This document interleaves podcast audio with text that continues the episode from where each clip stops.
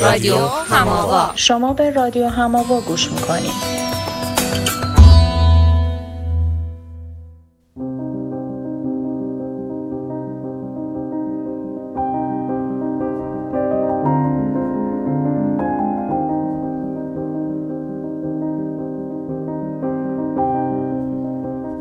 ما در رادیو هماوا از منظر روانکاوی به مسائلی می‌پردازیم که فکر می‌کنیم هر آدمی ممکنه توی زندگی خودش تجربهش کنه.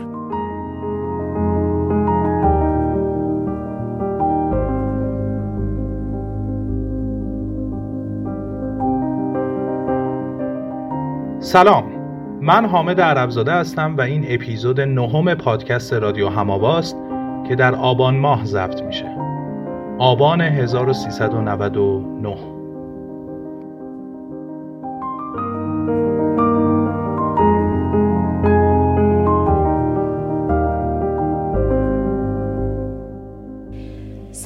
من هم پریان عقیزاده هستم.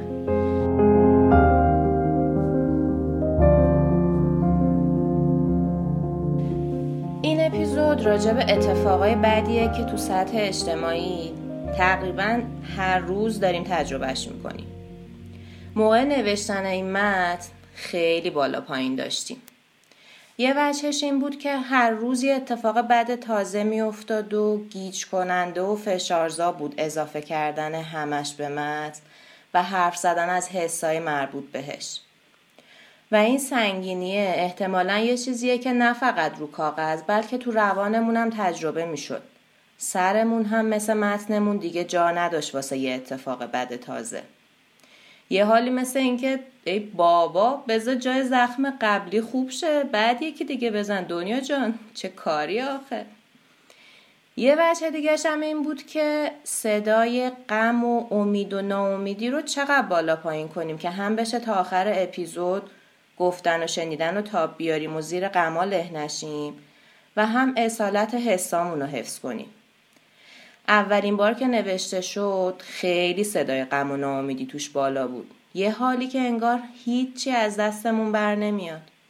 دیدیم نمیشه که زیرش خفه میشیم. صدای درد و کم کردیم و سعی کردیم با گفتن از تاباوری کمی متعادل کنیم ماجرا رو. به دلمون نشست.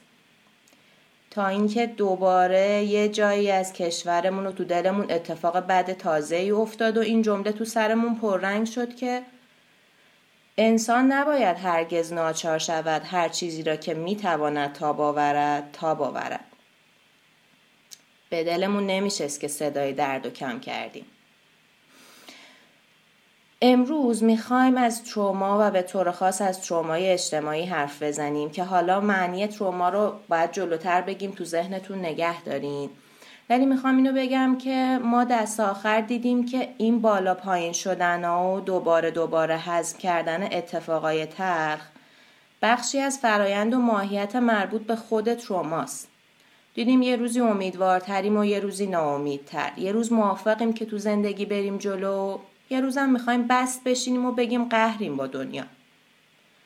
خلاصه که نوشتن متن تروما خودش به فرایند حزم تروماهایی که این روزا دوچارشیم کمک کرد و به ما یادآوری کرد که حزم تروما زمان بره و آدم توش بالا و پایین میشه. اینه که می‌دونیم یه جایی صدای غمش زیاده و یه جای امیدش تو این اوضاع ناامیدی ممکنه دل برخی رو بزنه. اما دلمون راضی شد به چیزی که تا الان در اومده از متن. مدل متولد شدن و تحول پیدا کردنش. تو این اپیزود قرار از اتفاقای حرف بزنیم که واقعا دردناکن. شاید شما بخواین که همینجا صدای پادکست رو قطع کنین و بقیه اپیزود رو گوش ندین.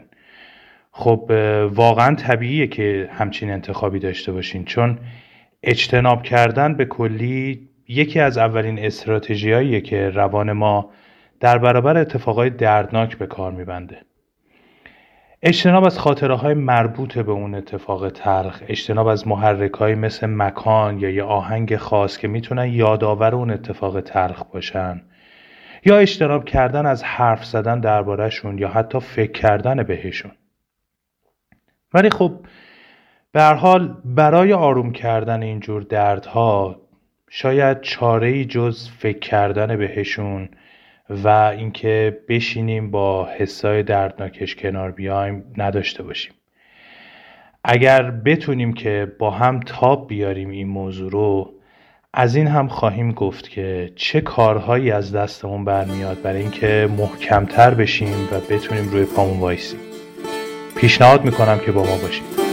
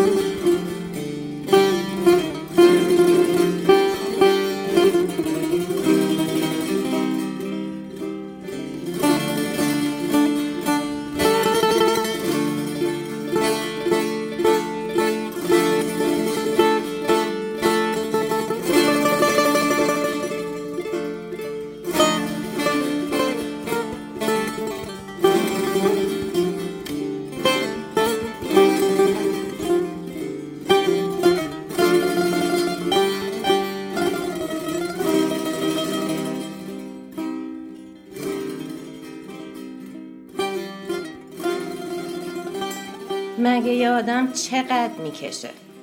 مگه میشه اصلا این همه درد این همه ناامیدی این همه عصبانیت رو تحمل کرد و زنده موند؟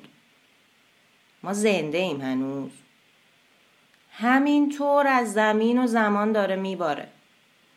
توی زمانی زندگی می‌کنیم که تا چشمون رو باز می‌کنیم می‌بینیم یه جا ترکیده یه جا آتیش گرفته زلزله اومده شماره کشته های کرونا بیشتر شده. همش آدما دارن میمیرن. انگار دنیا داره نابود میشه. هی درد رو درد اضافه میشه. دردایی که تحمل فشار و استراب هر یه دونش هم خیلی سخته. چه برسه به اینکه همشون گنده باشن ممتد باشن و وقت اینو نداشته باشیم که آقا جون این نشیمنگاه محترم روانمون رو دو دقیقه بذاریم رو مبل بذاریم نفس بکشه. یه جوری داره از اعصابمون کار کشیده میشه که مجبور واسه دفاع از خودش و زنده موندن مدام گوش به زنگ بشینه. هضم کردن این اتفاقات سخته و دردش برامون خیلی خیلی زیاده.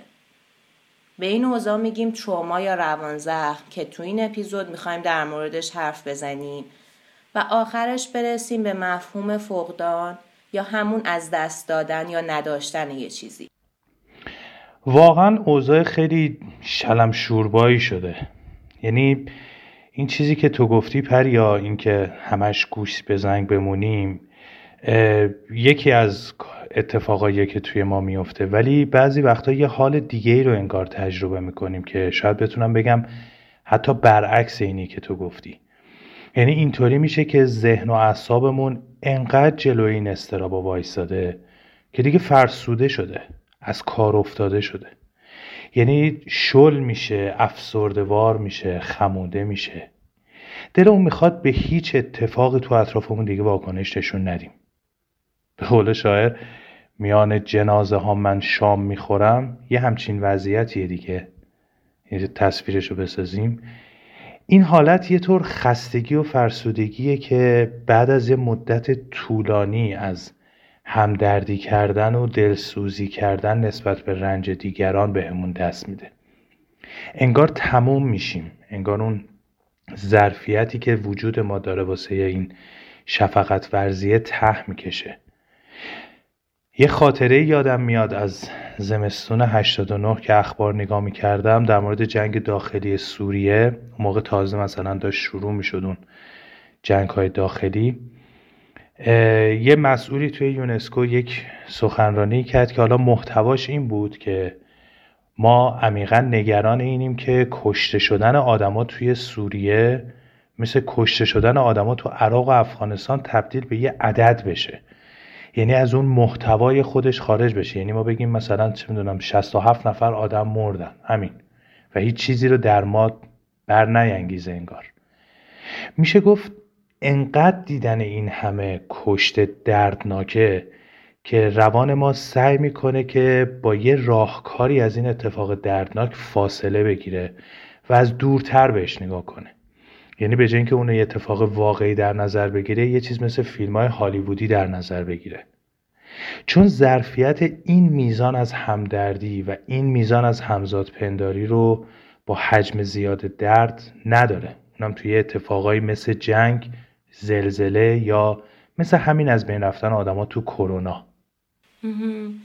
یه جامعه شناس آلمانی هم یه همچین حرفی که الان گفتی رو حامد میگه و اینجوری میگه که اینکه ما نمی‌تونیم به انبوه محرک های آزاردهنده بیرونی واکنش نشان بدهیم و چشم به روی بعضی خشونت ها و نفرت پراکنی ها میبندیم به دلیل محدود بودن منابع عاطفی و توان ما انسان هاست که از یک جایی به بعد ته می‌کشن دقیقا دقیقا. واقعا با خودم فکر می‌کنم که کی تموم میشه همه این دردا. این دردایی که هممون کنار هم و مشترک داریم تجربهش می‌کنیم. یه جور ترومای جمعی. کنار این خبرهای نابود شدن آدما و این ترکیدن جاهای مختلف یه دردای دیگه هم تجربه می‌کنیم که گره می‌خوره با مفهوم وطن تو سرمون و هویتی که بهش وسته و با ضربه دیدن وطن ضربه می‌خوره. یه چیزایی داره خراب میشه و از دست میره که نمیشه جبرانش کرد. جاش خالی میشه میشه فوق داد. مثل محیط زیستمون و جنگلا بناهای تاریخی خشکی هامون و ارومیه دماوند او. یه عالمه چیز دیگه. با نابودی اینا یه بخشی از ماست که داره کنده میشه ازمون. یه ماجرای سخت دیگه این وسط فشار این فشار اقتصادیه. یعنی اینقدر فشار اومد که مجبور بودم فشار رو دو بار بگم. و می‌دونه این ماجرا به حق باعث اعتراض ماها شده خیلی از ماها. اگه نگم همه واقعا. و خب متاسفانه واسه بعضی این فشار انقدر زیاد میشه که خب دیدیم دیگه سر خودشون رو بالای دار می‌برن و خودکشی می‌کنن که اخیرا هم متاسفانه این داستان کودک ها یا نوجوانایی که به خاطر این مسئله خودکشی می‌کنن و شنیدیم.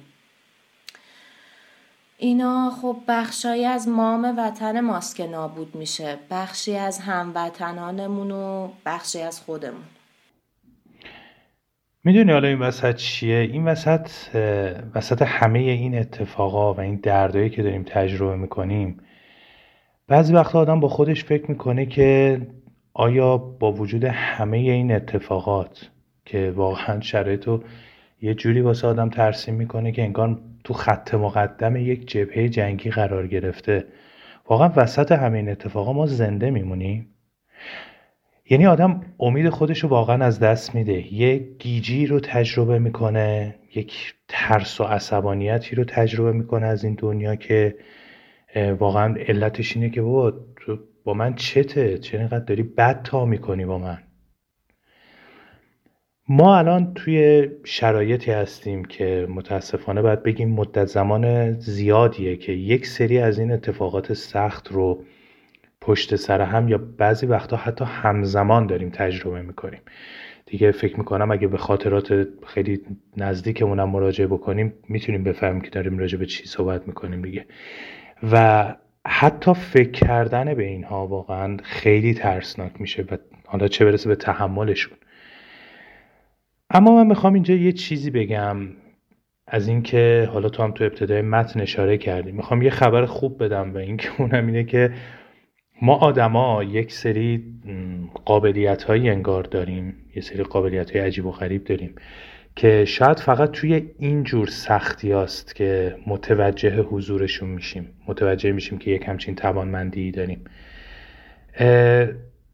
به خاطر همینم بود که ما تصمیم گرفتیم که وسط این فصل رابطه این پرونده روابط بین فردی که داشتیم راجع به صحبت می‌کردیم یه پرانتز باز بکنیم تا با حرف زدن در مورد این مسائل این ترومای جمعی بتونیم یکم همدیگر رو آروم تر کنیم.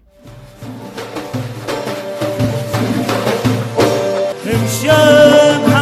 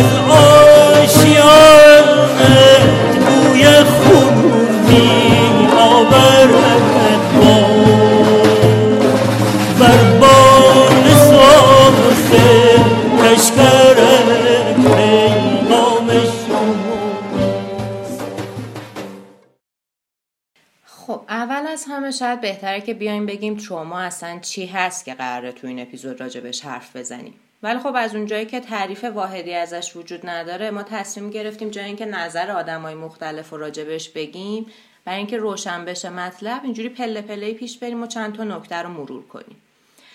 اول بگیم که اصلا چه وقایعی می‌تونن باعث تروما بشن یا در واقع تروماتیک در نظر گرفته میشن.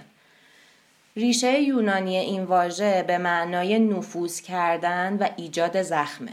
میشه اینجوری بگیمش که یه چیزیه که وارد روان ما میشه و باعث به هم خوردن تعادل زندگی ما میشه. میشه مثل یه زخم دردناک. ترومای روانی وقتی ایجاد میشه که ما با یه موقعیتی که خیلی استرس آوره، خیلی ترسناکه، خطرناکه یا خشونت آمیزه وقتی که با این موقعیت مواجه میشیم و این موقعیت یه جورایی تهدید کننده زندگی جسمی یا روانی ماه و یه نکته دیگهش اینه که ما در خودمون در توان خودمون نمی‌بینیم که باهاش مقابله کنیم.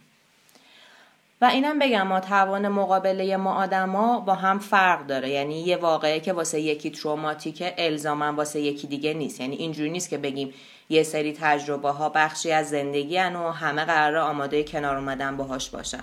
یعنی تجربه من با تجربه تو ممکنه متفاوت آره، بشه. آره یه چیزی که تو رو traumatize می‌کنه ممکنه منو نکنه و برعکس. یا مثلا یه مثال اینطوری میشه بگیم که مثلا تولد بچه رو دیدی مثلا از دور اینه که ایول چه قشنگ و چه ناز و اینها. شبیه اتفاق خیلی خوشاینده. ولی همین اتفاق به واسطه مشکلاتی که به همراهش میاد مثلا اینکه بچه ممکنه زود به دنیا بیاد مجبور بشه بستری بشه. یه, سری مشکلاتی که با زایمان همراهه یا حتی به, خود به خاطر خود سختی که زایمان داره ممکنه واسه برخی زنها تروماتیک تجربه بشه.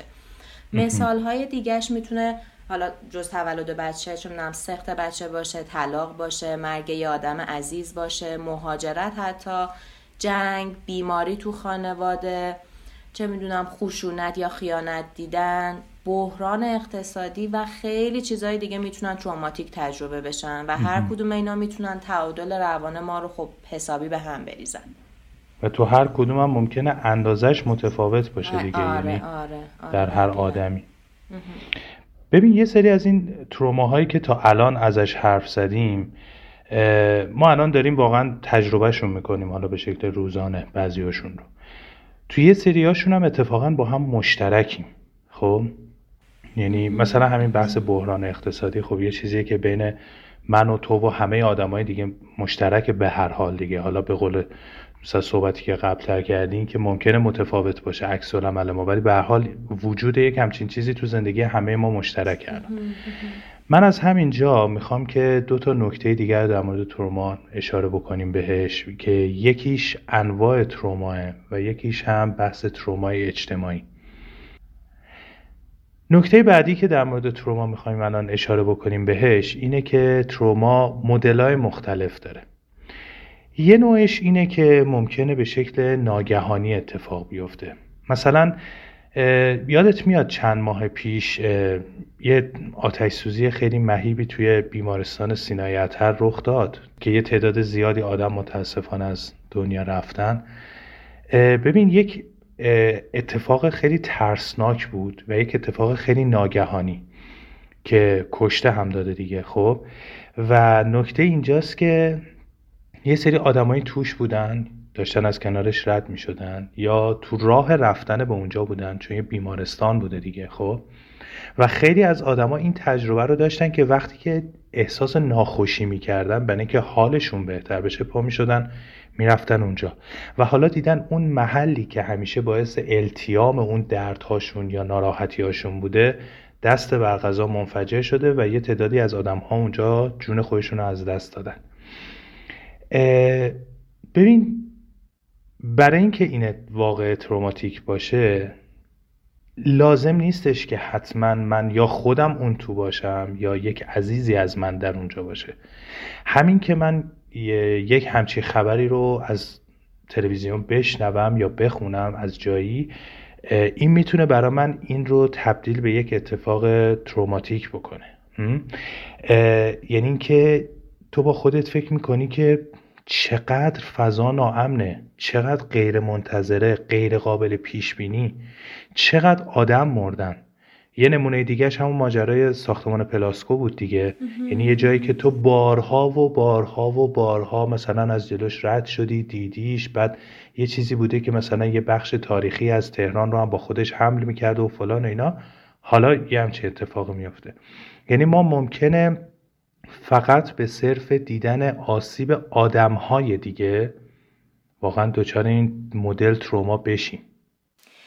اینایی که حامد گفت میشه مدل شوکه کننده که سوء استفاده فیزیکی یا جنسی هم توی این دسته قرار می‌گیره. حالا اگر که این اتفاقات شوکه کننده بارها اتفاق بیفتن یا عواقب مربوط به اون سالهای سال با ما بمونه یه جورایی مکرر باشه اون داستان مثلا اینکه چه می‌دونم یه آدمی بارها مورد تجاوز قرار بگیره یا توی خونه ای زندگی کنه که تو فضاش دائما خشونت وجود داره. اینطوری ترومای مزمنی اتفاق میفته. اینجوری میشه که یه زخم باز با ما میمونه و میشه بخشی از هویت ما. یه وقتایی هم اینجوریه که واکنش بقیه به یه واقعی تروماتیک از خود اون اتفاقی که افتاده بیشتر باعث تروما میشه. مثل همین جریانی که اخیرا اتفاق افتاد که آدما تو فضاهای مجازی راجبه یه سری تجاوزهایی که تو گذشته اتفاق افتاده حرف می‌زدن. دقیقا موضوع اینه آره. که آره دیدی یه سری اینجوری بود که قربانی ها رو محکوم می‌کردن که آقا نباید می‌رفتی فلان جا نباید فلان لباس رو میپوشیدی یا هرچی به هر حال قربانی حتما تو یه کاری کردی که مثلا آره. اینجوری آره شده دقیقا و خب می‌دونی آدم ها اومدن از اتفاقی که سالهای پیش افتاده حرف می‌زدن و شاید اساسا به خاطر ترس از همین واکنش ها بوده که این آدم ها سالهای سال سکوت کردن و چیزی نگفتن؟ دقیقا, دقیقا. آره چون چون نگران بودن. نگران نگاه سرزنش کننده ای که جامعه اطراف ممکنه بهشون داشته باشه. یعنی اون کسی که قربانی تجاوز شده اگه بدون دیگران یا قانونی پشتشونه حتما میان از تجربهشون حرف می‌زنن. و توی این اتفاق یکی از حالا رخدادهای خوبی که پیش اومد این بود که اومدن اعلام کردن آقا کسایی که مثلا حالا شاکی بودن بیان بگن و اطمینان خاطر داشته باشن که مثلا ازشون محافظت میشه علیهشون آره. پرونده ایجاد میشه یعنی یه همچین چون اگه این نباشه اگه این اطمینان خاطری که تو میگی نباشه واقعا میشه اینجوری توضیح داد که خود این تجربه تروماتیک انگار قوی تر میشه یعنی اون طرفی آره. که قربانیه به قول تو با خودش فکر می‌کنه که دفعه بعدی که یه اتفاق بدی برام افتاد عمرن دیگه نمیرم به کسی بگم. چون نه تنها آره، اون بار قبلی رو باید تجربه بکنم بلکه یه بار اضافه تری روی من میافته که حالا میشه سرزنش محیط پیرامونی من آدمای نزدیک من و الی آخر. آره یعنی با خودش فکر می‌کنه که آقا سری که درد نمی‌کنه رو دستمال نمیبندن که ولی اینجا داستان آره دیگه. که سر درد می‌کنه ولی میگه بیخیال دستمالی هم نمی‌خواد ولی دستمال ببندی مثل اون آره. تیغ خار مسیح میشه دیگه یعنی بدتر میشه. خب پری اگه موافق باشی بریم سراغ مدل بعدی که می‌خوایم راجع بهش صحبت بکنیم. مدل ترومای تجمعی. این مدل مال وقتیه که یک اتفاقی یا رفتاری سالهای سال حال ما رو بد می‌کنه و ما توان مقابله باهاش رو نداریم. یه نمونه شاید بشه قر زدن یا القای حس ناامیدی همیشگی که از طرف یه آدم مهم توی زندگی ما به ما انجام میشه. که یه جای تیره و تاری از دنیا برای ما ترسیم می‌کنه و به ما یک ناامیدی رو القا می‌کنه یک تحقیر شنیدنی رو به ما مدام و مدام و مدام میرسونه و این رو برای ما انگار تبدیل به یک عادتی می‌کنه ها؟ یعنی اون ناامیدی القا شده اون تحقیر شدن یا مورد بیتوجهی قرار گرفتن برای ما یواش یواش تبدیل به یک رویه عادی تو زندگی میشه. ما به مرور این پیام ها رو باور می‌کنیم و اونا رو زندگی می‌کنیم خب؟ یعنی با خودمون فکر می‌کنیم که این ناامیدیه مثلا یه اصل اساسی توی زندگی ماه. این تحقیر شدن حق ماست. ما لایق این تحقیر شدنیم. ما اصلا لیاقت اینو نداریم که مورد توجه کسی قرار بگیریم. می‌دونی منظورم چیه؟ اینا البته خیلی تو سطح ناخودآگاه اتفاق میفته یعنی ما شاید واقعا فعالانه خیلی بهش فکر نمی کنیم اینو میشه یه کمی گسترشش داد و تو عرصه اجتماعی هم یکم بهش پرداخت. یعنی نمونه اجتماعی این پیاما میشه وقتی که ما مدام توی سطح جامعه میشنویم که ما ایرانی ها فلان. ما ایرانی ها بهمان و این فلان و بهمان صفت های بدن یعنی در مذمت ایرانی بودنن ها. یعنی چه می‌دونم ماها مرده پرستیم ماها ریاکاریم ما مثلا خیلی دقلبازیم ما دروغگوییم. یا مثلا به یارو میگی چرا اینجوری رانندگی می‌کنی؟ میگه بابا ایران دیگه سوئیس که نیومدی که. ها یعنی یعنی مدام و مدام ما داریم این حس تو سری خوردن رو در خودمون باز تولیدش می‌کنیم و یه جوری میشه که انگار این پیام ها رو ما وحی منزل می‌دونیم و هیچ وقت نمیریم دنبال یه گزینه دیگه ای که شاید واقعا پیش رومون هست و ما نمی‌بینیم یعنی شاید بتونیم یه مدل دیگه ای به ایرانی بودن خودمون الان تو این مثال مخصوصی که گفتم دارم میگم ها.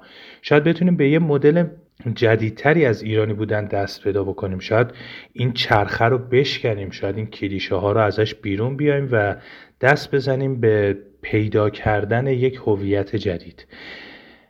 خلاصه این که چیزی که می‌خوام بگم اینه که تو سطح اجتماعی هم ما داریم پیام رو به همدیگه منتقل می‌کنیم که در طول زمان ممکنه بدون اینکه بفهمیم فلجمون بکنه. البته که پیام های مثبتی هم هست که ما تو جامعه میگیم ولی ما خب اینجا داریم الان مشخصا در مورد این پیام های منفی حرف می‌زنیم. مثالی که خیلی بهمون به الان نزدیکه با توجه به اینکه تو همین زمانی که داریم این اپیزود رو ضبط می‌کنیم باش درگیریم روزمره همین بحث کرونا و اون رعایت هایی که باید بشه. این ماجرای ماسک زدن و حفظ این فاصله فیزیکی. ببین الان اگر دقت بکنی هم مردم از یک طرف هم حاکمیت از یک طرف دیگه دارن دنبال مقصر میگردن.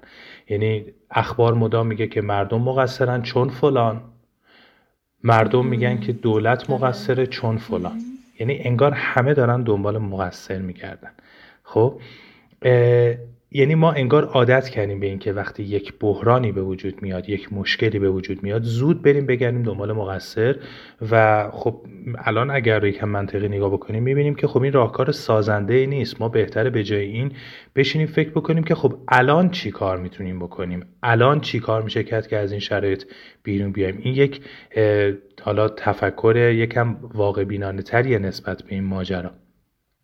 ولی حالا یه سوال مهم می‌خوام بپرسم و اونم اینه که ما از کجا و از کی مدام شنیدیم که ما مقصریم و الان که یک فرصتی ایجاد شده بنا به شرایط مختلف انگار می‌خوایم این نقشه رو جابجا بکنیم و برای اولین بار خودمون رو از جایگاه مقصر بیرون بیاریم و خودمون رو ببریم تو جایگاه یه آدم طلبکار نسبت به یک طرف مقابلی که اون رو مقصر می‌دونیم. ترومای تجمعی ممکنه از اتفاقات کوچیکی که به تنهایی قابل تحمل هستن تشکیل بشه که واقعا آدم به خودش حق نمیده که غصهشون رو بخوره. خب؟ ولی وقتی که روی همدیگه جمع میشن دیگه از یه جایی به بعد از تحمل خارج میشن. ما دفعه قبلی یک مثالی زدیم در مورد اون کاه کمر شکن و اینها. یه چیز تو اون مایه ها داره اتفاق میفته انگار. این تو زندگی فردی ممکنه رخ بده. ممکنه توی زندگی جمعی و حالا جمعی که میگم خانوادگی یا از اون بزرگترش توی اشل اجتماعی رخ بده. یه چیزایی الان تو این شرایط امروزمون باز دوباره داره ازمون گرفته میشه. چیزایی که شاید خیلی کوچیک کوچیک باشن شاید خیلی به چشم نیان. مثلا فرض کن سینما رفتن کافه رفتن مهمونی رفتن دور هم جمع شدن دوستان. هر کدوم اینا به تنهایی شاید اگه مثلا ما الان به بزرگترامون بگیم بگن ای بابا شماها چقدر لوسین اینا که چیزی نیست اینا که مثلا مشکل بزرگی نیست فلان. ولی اینا هی داره ریز ریز روی همدیگه جمع میشه و ما هی ریز ریز داریم حس از دست دادن رو داریم تجربه می‌کنیم. یعنی هی یک سری چیزایی داره ازمون گرفته میشه. و یواش یواش اینا اینقدر روی همدیگه جمع میشه که واقعا دیگه از تحملمون خارجه. از پارسال تا الان ما یک عالمه از این تروماها رو داشتیم توی زندگی اجتماعیمون. خب؟ که اینها از انواع مختلف اون چیزایی هم که تا الان صحبت کردیم نشد گرفته. من الان اینجا می‌خوام از این فرصت استفاده کنم و راجع به نکته سوم در مورد تروما صحبت کنم. و اون اینه که تروما می‌تونه به شکل اجتماعی تجربه بشه. ببین پریا تو چند دقیقه قبلتر راجع به این موضوع که صحبت کردی یه دیالوگی با هم دیگه داشتیم این که یک اتفاق مشابه می‌تونه در تو در من و در یه آدم مثلا دیگه ای به شکل مختلفی تجربه بشه. خب؟ حالا ممکنه هر کدوممون کمتر یا بیشتر اذیت شیم ولی یه چیزیه که هممون داریم تجربهش می‌کنیم. ولی من الان اینجا می‌خوام اون طرفش رو بگم. یعنی یک اتفاقی که به شکل اجتماعی داره تجربه میشه و یه جورایی شاید توی اون حافظه تاریخی ما برای هممون داره یکسان ثبت میشه. یعنی حالا گیرم عکس عمل من و تو و مثلا شخص سالس با هم دیگه مختلف باشه ولی اینا یکسان داره تجربه میشه. به این مثلا اگه یکم بریم عقب خیلی هم لازم نیست بریم عقب یک سال و نیم ناقابل بریم عقب. به اون نوروز واقعا پر از داغ 98 برسیم. اون سیلای وحشتناکی که تو جاهای مختلف کشور اومد هم تعداد زیادی کشته داد هم خرابی های زیادی آورد. بعد از اون اون اتفاقای عجیب غریب توی قیمت دلار رخ داد خونه گرون شد همه چیز خیلی گرون شد و اینها که اون گرونی خوب ادامه پیدا کرده دیگه. یعنی الانی که ما داریم صحبت می‌کنیم یعنی آبان 99 همه ما آرزوی رسیدن به سطح قیمت های مثلا تابستون 98 رو داریم ها؟ یعنی این هی همینطور هی داره بدتر میشه. ولی تو همون روند اگر بیایم جلو و بعد برسیم به اون بالاخره اون جهش قیمتی که توی بنزین رخ داد و اون اتفاقای تلخی که کشور رو خیلی متاثر خودش کرد خب خیلی ها جون خودشون از دست دادن فقط به این دلیلی که خب سر نون شبشون داشتن بالاخره صحبتی رو مطرح می‌کردن. بعد خب اون اتفاق عجیب و غریب افتاد که به هر حال یکی از مهمترین سران کشور رو ترور بکنن تو خاک یک کشور دیگه و این حس برای مایی که توی ایران داریم زندگی می‌کنیم و بعضی همون فرزند جنگیم بعضی همون اصلا خودمون در جنگ حضور داشتیم یا بالاخره هنوز ترکشهاش توی خاطره جمعی ما هست. اون اتفاق برای همه ما خیلی سایه جنگ رو سنگین و سیاه کرد رو سرمون. یعنی خیلی همون اون دوچار اون ترس شدیم. و بعد از اون اون اتفاق تلخ پرواز 752 اوکراینی که 176 نفر از هممیهنان خودمون رو تو کشور خودمون متاسفانه از دست دادیم. و تازه از اونجا شروع اومدن کرونا به کشورمون بود و یعنی قشنگ عین یک نخ تسبیح اومد. همه اتفاقای 98 رو وصل کرد به اتفاقای 99 که الانی که داریم ما با هم دیگه صحبت می‌کنیم تقریبا می‌تونیم بگیم از اوایل مهر ماه 99 آمار تلفات روزانه ما هی داره بیشتر میشه بیشتر میشه بیشتر میشه و بعد از اون هم که خب اینا رو که داری میگی دارم فکر می‌کنم آقا ما اصلا وسط میدون جنگ هستیم دیگه. مگه جنگ دیگه چیه؟ آره دیگه بعد تو ببین آره. بعد تو ببین پریا اتفاقی که میفته اینه که همه همه اینها رو تو تاب میاری تاب میاری تاب میاری تحمل می‌کنی و بعد مثلا یهو می‌خوری به یک اتفاقی مثل فوت استاد شجریان. خب ببین به هر حال همه آدم ها کسایی که ایشون رو میشناختند علاقه داشتن و اینها آماده این اتفاق بودن. می‌دونستن که ایشون بیماریشون دیگه به نقطه برگشت ناپذیر. هم همه به نوعی آماده بودن ولی نفس در گذشته ایشون انگار دیگه فرو افتادن اون عمود خیمه بوده. یعنی یک چیزی که تو دلت خوش بوده که یک, یک چیزی هست. یک چیزی که جنبه یکم نمادینم پیدا می‌کنه تو فرهنگ ما. خب دیگه دیگه اینو نداری. این رو هم نداری. یعنی این جمله شاید درست سره. دیگه این رو هم نداری. علاوه بر چیزهای دیگه ای که نداری. ببین الان که دارم این حرفا می‌زنم خودم هم خیلی احساساتم جریه دار میشه. با خودم فکر می‌کنم که واقعا مثل این جمله هست میگن الهی بمیرم برات. یعنی واقعا فکر می‌کنم الان بعد یکی بیاد یه دستی به سر ما بکشه بگه الهی بمیرم براتون. شما چی کشیدین؟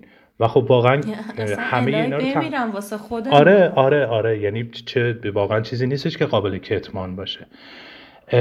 ولی خب الان دیگه بعد یواش یواش با این چیزا کنار بیان دیگه. بله. می‌دونی آدم حس می‌کنه که اینا که پشت هم اتفاق میفته یه حسی شکل می‌گیره از اینکه انگار این دنیا قراره تا آخر با همون بد تا کنه. یعنی انقدر پشت هم اتفاقای بد افتاده و چیزای زیادی رو از دست دادیم یه ترسی آدمو می‌گیره و آدم میترسه که هر لحظه ممکنه یه بلای دیگه سرمون بیاد. و خب می‌دونی زندگی تو کله ما این شکلی نبود دیگه یه تصویر دیگه ای از زندگی ما ساخته بودیم و دیگه داره رو روال قبل پیش نمیره. آدم با خودش میگه زندگی خدای قرار بود این شکلی باشه. یعنی می‌دونی واقعیت دیگه اصلا شبیه ذهنیت ما نیست. و خب این خیلی ناامیدی با خودش میاره. آره دیگه یعنی ما هر کدوممون بالاخره با یک پیشفرزی یک راهی رو شروع می‌کنیم تو زندگیمون که به یک نقطه برسیم. ولی بعد یهو می‌بینیم که نه خیلی اصلا اصلا توی ریل دیگه ایم انگار. و این ناامیدیه می‌دونی؟ باعث میشه آدم یه وقتایی با خودش فکر کنه آقا اصلا به این دنیای دیگه میشه اعتماد کرد مگه؟ یعنی اینکه اعتماد ما به دنیا از بین بره باعث میشه که حس کنیم که اوضاع یه جورایی چه می‌دونم غیر قابل پیش بینی ترسناک ناامنه. یعنی مدام داریم میترسیم. و خب این از بین رفتن اعتماده اینکه ما پامون رو زمین نیست اینکه پشتمون گرم نیست. یه جورایی انگار ذهنمون دیگه کار نمی‌کنه. راه فکر کردن به آینده بسته میشه و یه جورایی دره رو ناامیدیه باز میشه. حالا اینجا نگه داریم ولی جلوتر راجع به این که واکنش هایی که ما به این بیاعتمادی داریم چیه بیشتر حرف بزنیم. مرغ قفص جانم بهره خدا بهره وطن شد چه کج رفتاری ای کرد که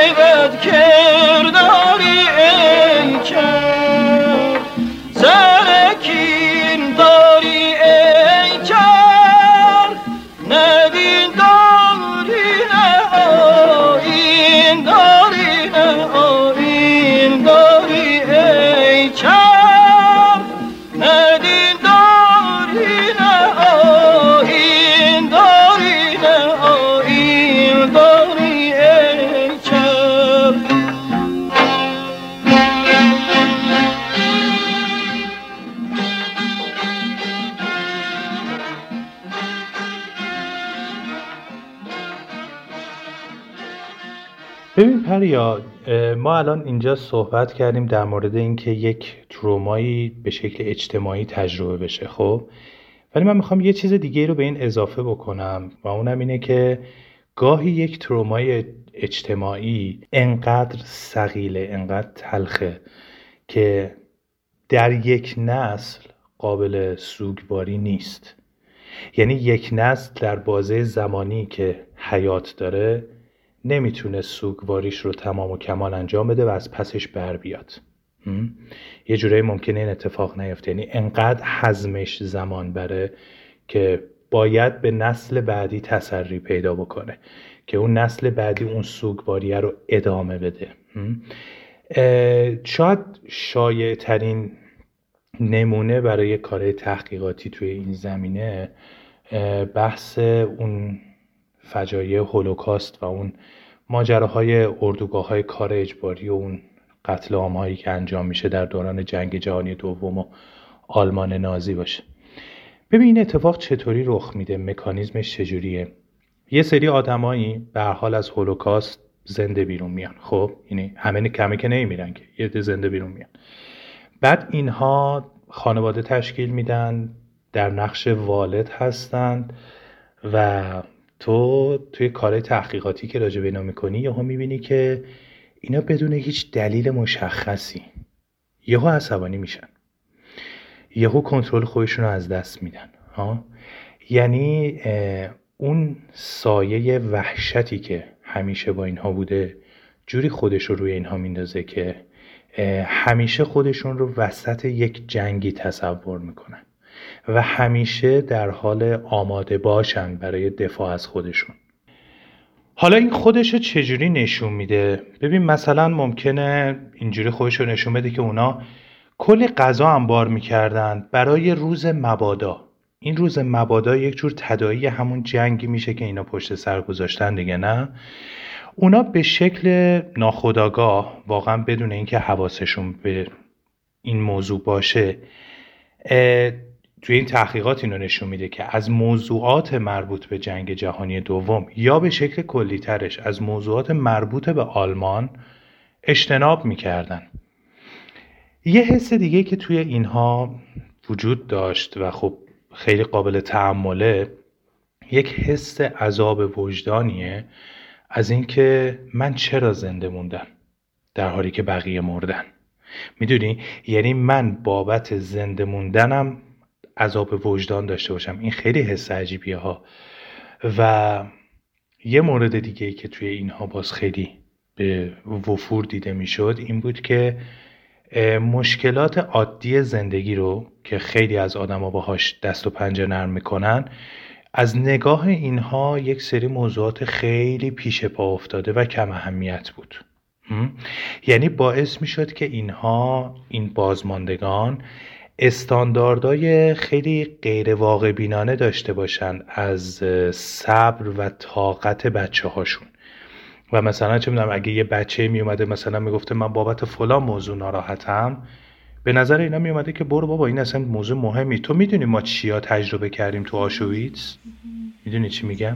آره البته اینا رو نمیگه دیگه توی کلام توی حس نه نه توی کلام آره. آره.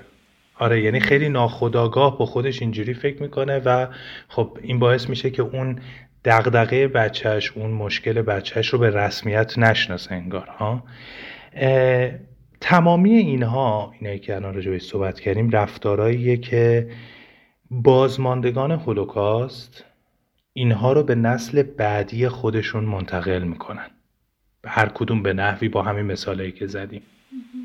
و می‌دونی همه این مدل رفتارا اینکه چه می‌دونم اون استانداردهای غیر واقع بینانه یا عذاب وجدان هایی که وجود داره به شکل ناخودآگاه اینا باعث میشه که بچه های این بازماندگان یا در واقع نسل بعدی اونا با یه حسایی درگیر باشن که نمی‌دونن از کجا اومده چون هیچ وقت کلمه نشده. یعنی اون والدین نمیان بگن به این دلیل به این دلیل من فکر می‌کنم مشکل تو پیش پا افتاده است که یعنی کلمه نمیشه.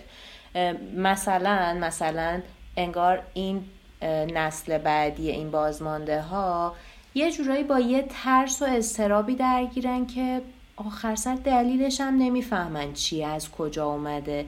یا مدام میترسن که یه اتفاق غیر منتظره بیفته و براش آماده نباشن. یعنی حتی تو پژوهشات دیده شده که نسل سوم هولوکاست بدون اینکه بدونن که اجدادشون تو این واقعه بودن هورمون کورتیزول بالایی داشتن. و این هورمونیه که نشون میده فرد تحت استرس قرار داره. یعنی آدم هایی هم که حتی مثلا تو جنگن خب مثلا این هورمون توشون بالاست. یعنی انقدر این فرایند ناخودآگاه بدنی شده بوده تو این آدم. تازه نسل سوم دیگه. یعنی تو داری به نسل سوم بازماندگان صحبت می‌کنی یعنی اینا می‌دونی با یه اضطراب مزمنی زندگی می‌کنن که ریشش نه تو زندگی شخصیشون بلکه به زندگی اجتماعی نسلهای قبلیشون برمیگرده. داستان اینه. اینه که یه چیزی که تبدیل به کلمه نمیشه حزم نمیشه. و همین باعث میشه که ارث برسه به یکی دیگه تا بلکه اون بتونه به این دردها معنی بده. ببین یه مثالش توی حالا فرهنگ خودمون فیلم خانه پدری بود. خب حالا نمی‌خوایم الان فیلم رو اینجا اسپول کنیم ولی توی این فیلم می‌بینیم که چطور یک احساس شرم و خجالت یا یک سری رفتارهای خشونت آمیز یا این حس ترس و ناامنی چطور به نسل بعدی منتقل میشه ها؟ یعنی حالا فیلم حالا دوستان هر وقتی که دیدن بعد از چند نسل که از بازماندگان یکیشون میاد توی اون خونه نسبت به اتفاقهایی که توی اون خونه افتاده همچنان اون حسا رو داره با خودش داره منتقل می‌کنه. واقعا پیشنهاد می‌کنم این فیلم رو ببینیم اگر ندیدیمش. ببین الان با همه این توضیحاتی که دادیم خوبه که الان به این موضوع فکر بکنیم که ما ما یعنی به عنوان یک شهروند ایرانی داریم این ترومای اجتماعی رو چطوری منتقل می‌کنیم به نسل بعدی؟ یا اینکه چطوری به ما منتقل شده از نسلهای قبلی؟ ها؟ یعنی اون باری رو که از مادر و مادر بزرگ پدر و پدر بزرگ و نسل قبلترشون روی دوش ما داره سنگینی می‌کنه و نتونستیم بهش معنا بدیم چیاست مثلا فرض کن اون قحطی های گسترده مثلا دوره جنگ جهانی اولی که تو ایران اتفاق میفته و اون مقدار کشته داره اون آیا هنوز داره به ما منتقل میشه؟ آیا اون تبدیل به یک همون تجربه بینانسلی شده؟ ها؟ یعنی اگر بتونیم به این موضوع فکر بکنیم باید به اون نقطه برسیم که این بار رو یک جایی بگذاریم زمین ها؟ و بهش آگاه بشیم و تبدیلش بکنیم به کلمه. نه اینکه این رو برداریم همینطور باز مثل اون تجربه که گفتیم به نسل بعدی منتقل بکنیم.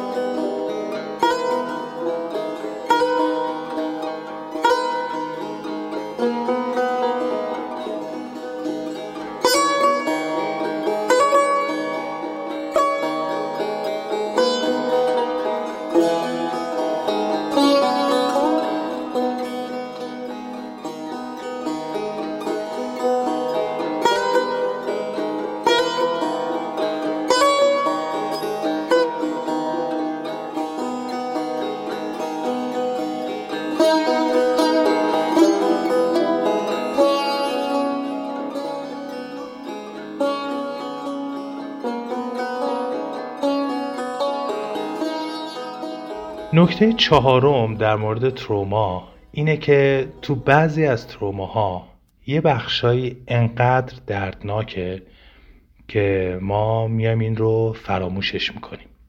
ها؟ یعنی یک, یک مدل سیستم دفاعی انگار. یعنی از هیته آگاهیمون خارجش می‌کنیم. تروما باعث میشه که حافظمون مثل حالت عادی خودش کار نکنه.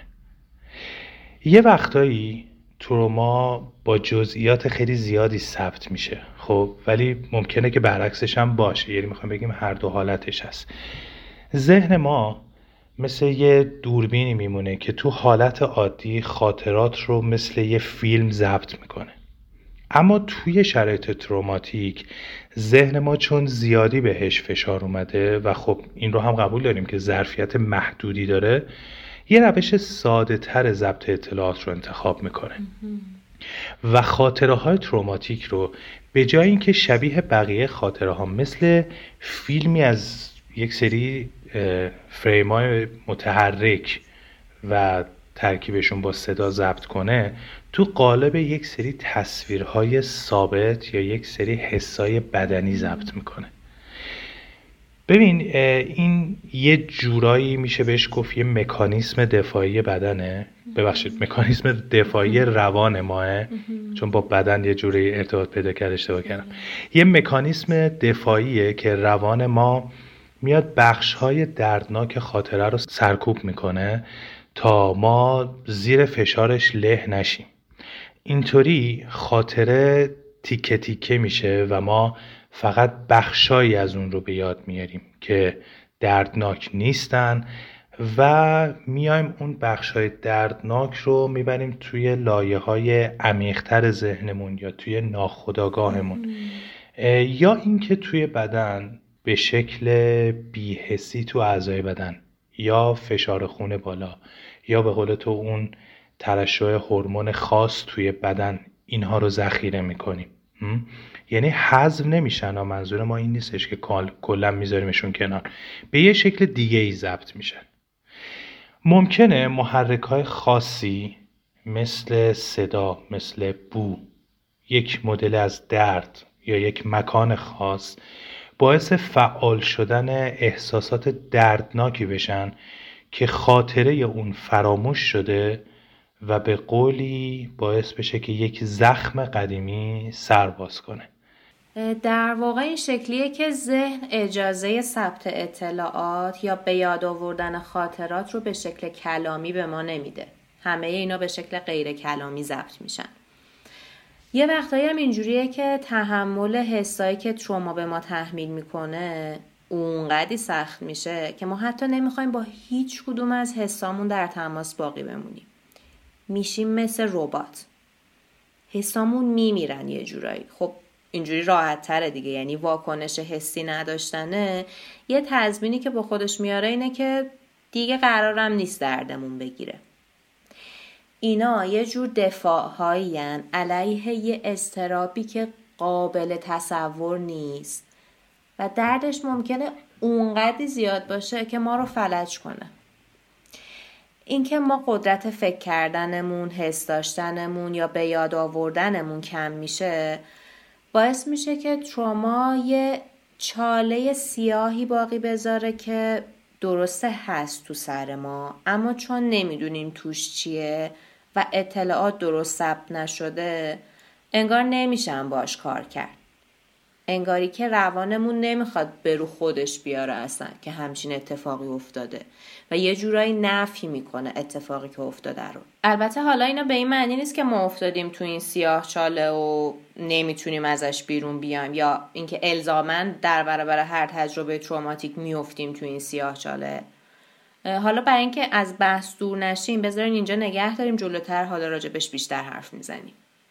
ببین این موضوعی که تو گفتی رو پریا شاید بشه اینجوری بهش نگاه کرد که ما با وقوع یک ترومای جدید نه خود خاطره تروماهای قبلی بلکه هیجانات هضم نشده اون تروماها دوباره تو ذهنمون فعال میشه دوباره میاد بالا. یه مثالی که به ذهنم میاد الان که راجبش صحبت بکنم این آتیش سوزیاییه که تو همین تابستون گذشته این تابستون 99 توی جنگل های زاگروس رخ داد اگه یادت باشه. ببین شاید نمی‌دونم مطمئن نیستم خب؟ ولی شاید برای بعضی از ما به شکل ناخودآگاه این موضوع خشک شدن دریاچه ارومیه رو تدایی بکنه و بیاره بالا. یعنی من مستقیما نیومدم به دریاچه ارومیه فکر بکنم خب؟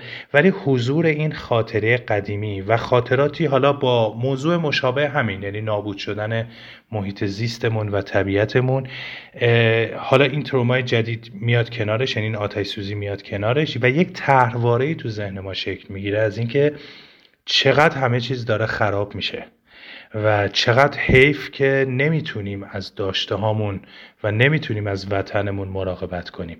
و یک جوری این میاد مترادف مرگ میشه چون بعضیاش واقعا فرایندهای برگشت ناپذیریه. مثلا الان که داشتم اینو می‌گفتم یاد طالاب گاوخونی افتادم که متاسفانه طالاب گاوخونی الان دیگه انقدر مرگش قطعی شده برای همه که از روی نقشه های جغرافیایی جغرافیای ناهمواری های ایران دارن برش میدارن دیگه تو نقشه جدید دیگه نیست اصلا.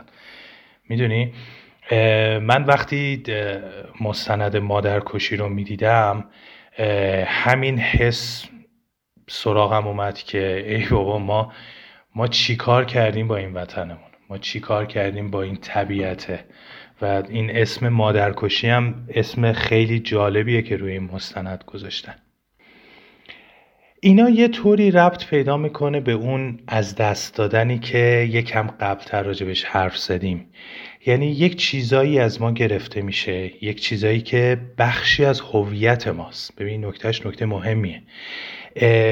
و این این فقدان ها این از دست دادن ها باعث میشه که ما یک تیکه از هویتمون یک تعریف تعریف خودمون از خودمون تغییر بکنه ها؟ خراب شدن طبیعت کشور یا آسیب دیدن یک ای از هموطنانمون یا حمله کشورهای دیگه به ایرانی بودن ما به شکل کلیش و تبعیضی که علیه ما قائل میشن بخشی از هویت ما رو مخدوش می‌کنه. و ممکنه البته ما واقعا مستقیم و آگاهانه بهش فکر نکرده باشیم خب. ولی خب این اثر رو روی ما می‌گذاره واقعا. یه مثال از این داستان وقتی که تو می‌خوای بری توی یک, سایتی پروفایل بسازی بعد تو میری می‌بینی آقا مثلا چه می‌دونم فرض مثلا ما 190 تا کشور داریم 187 تا کشور اونجا هست سه تا کشور توش نیست یکیش ایرانه. یعنی اینکه تو از داره واقعا. آره و اینکه اصلا تو از اساس کلا به حساب نمیای. می‌دونی؟ می‌دونی این حس رو توی تو ایجاد می‌کنه. یعنی اصلا تو کی اصلا؟ مثل یه کسی که شناسنامه نداشته باشه اصلا. ما صبح که بیدار میشیم فکر نمی کنیم که دنیا می‌خواد هویت ایرانی ما رو از همون بگیره ها. منظورم این نیست. بهش آگاه نیستیم. ولی این حسش و این هیجانش توی ما زنده باقی میمونه. این شبیه همون ترومای تجمعی هم از یه طرف هست. یعنی به تنهایی ما از این ناراحت نمیشیم که نمی‌تونیم تو فلان سایت مثلا پروفایل بسازیم. ولی وقتی که هی این اتفاق توی سایت های مختلف تکرار میشه بعد چه می‌دونم مثلا می‌خوای بری ویزا بگیری به خاطر ایرانی بودن بهت سخت می‌گیرن. وقتی که مثلا نمایندگی موبایل و کامپیوتری که مد نظرت هست و اینجا پیدا نمی‌کنی یا حالا یکم موضوعات یکم حیاتی تر یعنی دارویی که مورد نیاز تو یا یکی از عزیزانت رو پیدا نمی کنی یا پیدا می‌کنی به یه قیمت خیلی عجیب و غریب. ها؟ الان یکی از بحثایی که توی همین افواه عمومی ما میشنویم اینه که آقا واکسن کرونا. خب آدم میگن آقا اصلا اصلا این واکسن ساخته شد. او حالا کی قراره بیاد این واکسن رو بده به ما؟ ها اصلا ما اصلا به حساب نمیایم. می‌رسه به ما یا اونایی که قرار آزمایش آره کنن آره. به ما. آره. آره یا اونه که تاریخش گذشته. بالاخره یعنی تو یک اطمینان خاطری نداری از اینکه به رسمیت شناخته بشی و دیگران نگران تو باشن ها؟ یعنی این داستان یه جورایی داره احساس حذف شدن به تو میده احساس نبودن به تو میده. اینکه هویت تو اصلا به رسمیت شناخته نمیشه.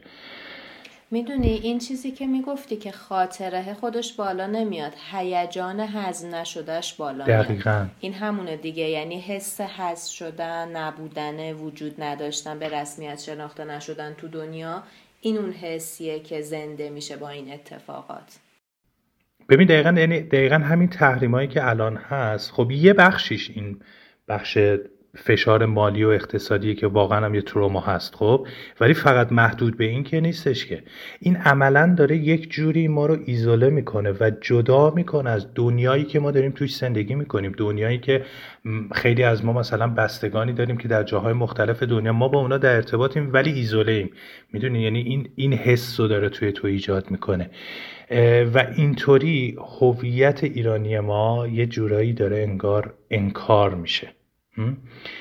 یه چیزی که شاید واقعا هوشیارانه ما بهش فکر نمی کنیم.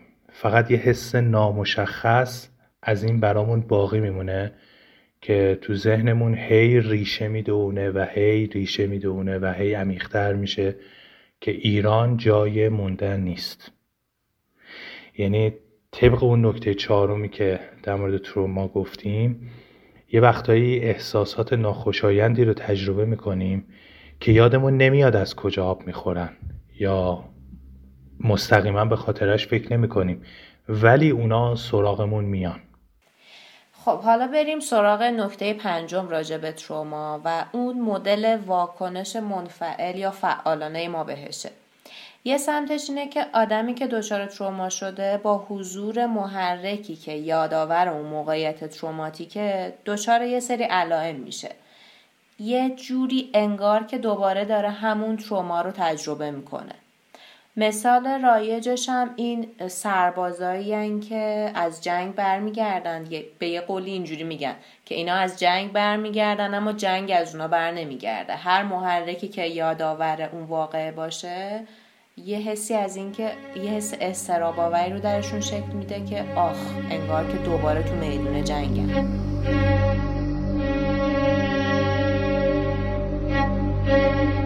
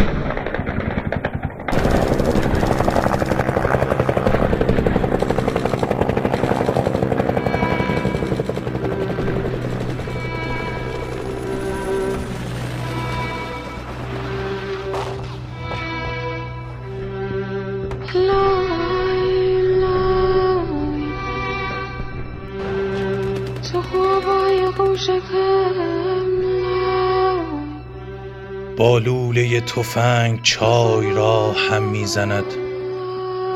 با لوله تفنگ جدول را حل می کند با لوله تفنگ فکرهایش را میخاراند.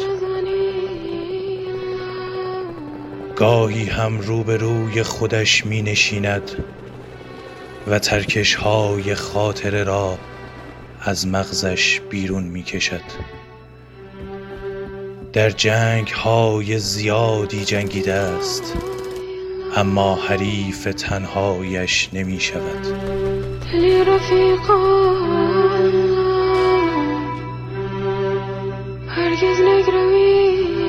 این قرص های سفید کم رنگ ترش کردند. آنقدر که سایش بلند می شود می رود برایش آب می آورد.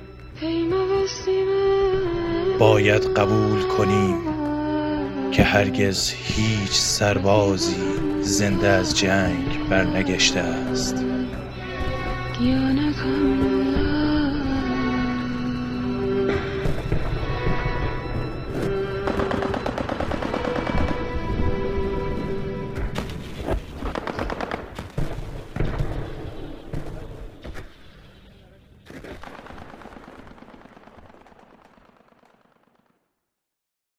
خب مدل واکنش به تروما رو می‌گفتیم پریا. ببین اون چیزی که تو الان راجبش صحبت کردی سربازی که از جنگ برگشته ممکنه با سر و صدای خیلی زیاد حالتی رو تجربه کنه که به زبان آمیانه مثلا بهش میگیم موجی شدن. یه چیز تو اون مایه ها. یا مثلا ممکنه با دیدن این پنک سخفی ها. هستن وقتی که مثلا طرف زیر اون پنک سخفی خوابیده و اون داره میچرخه احساس کنه که یه هلیکوپتری اومده وسط میدون جنگ. و این الان اونجاست. وسط خواب و بیداری اینو ببینه آره ممکنه همچین حسی بهش دست بده. آره یعنی تو یک حالت یکم نیمه هوشیاری آره. در این شرایط یه سری ترس ها و وحشت های حزم نشده و استراب نابودی میاد بالا و آدم دیگه نمی‌تونه درست فکر کنه. خب ببین البته الان این مثالی که زدیم یه مثالیه که دیده میشه ها؟ یعنی یک ناظر بیرونی وقتی نگاش بکنه متوجه میشه. ولی همیشه اینجوری نیستش که ما به عنوان ناظر بیرونی بفهمیم که یک اتفاقی داره چه چیزی رو تو طرف مقابل میاره بالا. الانا شاید خیلی آمون با کوچکترین صرفه یکی از عزیزانمون یا حس ضعفی که مثلا بنا به هر دلیلی ممکنه بهش دست بده سریع این وحشت از دست دادن وحشت فقدان اونها میاد سراغمون به خصوص حالا این برای آدمایی که واقعا کسی رو به خاطر کرونا از دست دادن شدیدتره ها؟ تو این شرایط فرد موضع فعالی نداره و محرک اتفاق میافته و اون شخص رو دچار علائم استرابی می‌کنه. ببین مدل دیگه ای از واکنش ما به تروما می‌تونه برعکس اونها باشه دیگه ها؟ یعنی منفعلانه نباشه فعالانه باشه. یعنی بشه گوش بزنگی یعنی بشه مراقبت بیش از اندازه از خود یا یک عزیزی. و یه مدل دیگهش که ممکنه جالب باشه برانگیختن گرایش های نودوستانه در آدمه ها؟ مدل گوش بزنگی وقتیه که فردی که قربانی تجاوز بوده هرگز دیگه تنها از یک کوچه تاریک عبور نمی‌کنه. یا وسط شهر مدام حواسش به این اونورش هست ها؟ و هر کسی که تکون می‌خوره رو زیر نظر می‌گیره. اون گرایش های نودوستانه به خصوص تو ترومای اجتماعی که خیلی فعال میشه. ما تو خاطرمون داریم دیگه سر زلزله بم یا زلزله رودبار یا کرمانشاه که آدم های زیادی متاسفانه جون خودشون رو از دست دادن و خسارت زیادی وارد شد. خیلی از آدما از این ور اونور ایران حتی از جاهای مختلف دنیا مثل یورگن کلینزمن از آلمان اومدن و کمک کردن ها. یا سر کرونا خیلی از افراد خیلی از آدمایی که توی جامعه هستن حاضر به انجام کمک های داوطلبانه تو بخش درمانی شدن یعنی تو جای خیلی پر مخاطره و پر ریسک ها؟ یا افرادی که مبتلا شدن اومدن و در یک اقدام خیلی خوبی پلاکت خونشون رو اهدا کردن برای کارهای پزشکی پیش رو. اینا همش تلاشایی برای اینکه بشه به بیمعنایی تجربه دردناک معنای جدید بخشید و اینطوری هضمش کرد. اینی که الان گفتیم میشه اینجوری طبقه بندیش کرد که یک مدل سالم برای واکنش به تروماست یه سری واکنش های دیگه هم به تروما داریم ما و اینجوریه که ممکنه ما یه هیجانی رو در برابر این تروما تجربه کنیم یا بیایم یه عملی رو انجام بدیم. ما آدما با اون حسایی که تروما در ما ایجاد کرده کارهای مختلفی می‌کنیم. یه مدل واکنش به تروما اینه که آدمی که تروما رو تجربه کرده یه جاهایی نقش قربانی رو بازی می‌کنه مثل همون تجربه‌ای که توی تروما داشته. و یه جای دیگه اتفاقا میاد نقش برعکسش رو بازی می‌کنه و میشه آدمی که به دیگران تروما وارد می‌کنه. بعضی از آدمایی که دچار تروما شدن یه مدلی زندگی می‌کنن که انگاری همش منتظرن دوباره این تروما اتفاق بیفته و دوباره قربانی بشن. و این باعث چی میشه؟ اینجوری میشه که ذهن یه حالتی از آماده باش به خودش می‌گیره و می‌خواد سر هر اتفاقی که میفته به یه عامل بیرونی حمله کنه و اینجوری کاری کنه که از وقوع تروما پیشگیری کنه یه طورایی. حمله می‌کنه قبل اینکه بهش حمله بشه. مثلا دیدین این آدمایی که تصادف می‌کنن؟ قبل اینکه اصلا بدونن طرفشون کیه قرار واکنشش چی باشه. از همون اول بسم الله با قفل فرمون پیاده میشن. یا این تفسیری که یه مدت زیادی مطرح می‌شد که بابا آدما کم آوردن اوضاع اقتصادی بد شده همه عصبی و تو خیابون به هم میپرن و اینا. خب این مدل واکنش ها یه حسی از کنترل داشتن به آدم میده اما مشکل اینجاست که خب تا وقتی آگاه نشیم به اینکه در برابر چی داریم از خودمون دفاع می‌کنیم باعث میشیم که این چرخه خشونت ادامه پیدا کنه. ببین اینجوری هم میشه گفتش که ما بالاخره از یعنی این توی اون سیر تکاملی که داشتیم بدنمون در برابر یک خطر یا عکس عملش عکس عمل جنگ یا گریز ها؟ یعنی یا فرار می‌کنه یا بدن با ترشح هورمون های عضلات رو آماده جنگیدن می‌کنه. هورمونایی که یک ملغمه ای از هیجانات رو میاره بالا و خب یکی از این هیجانات هم می‌تونه خشم باشه دیگه.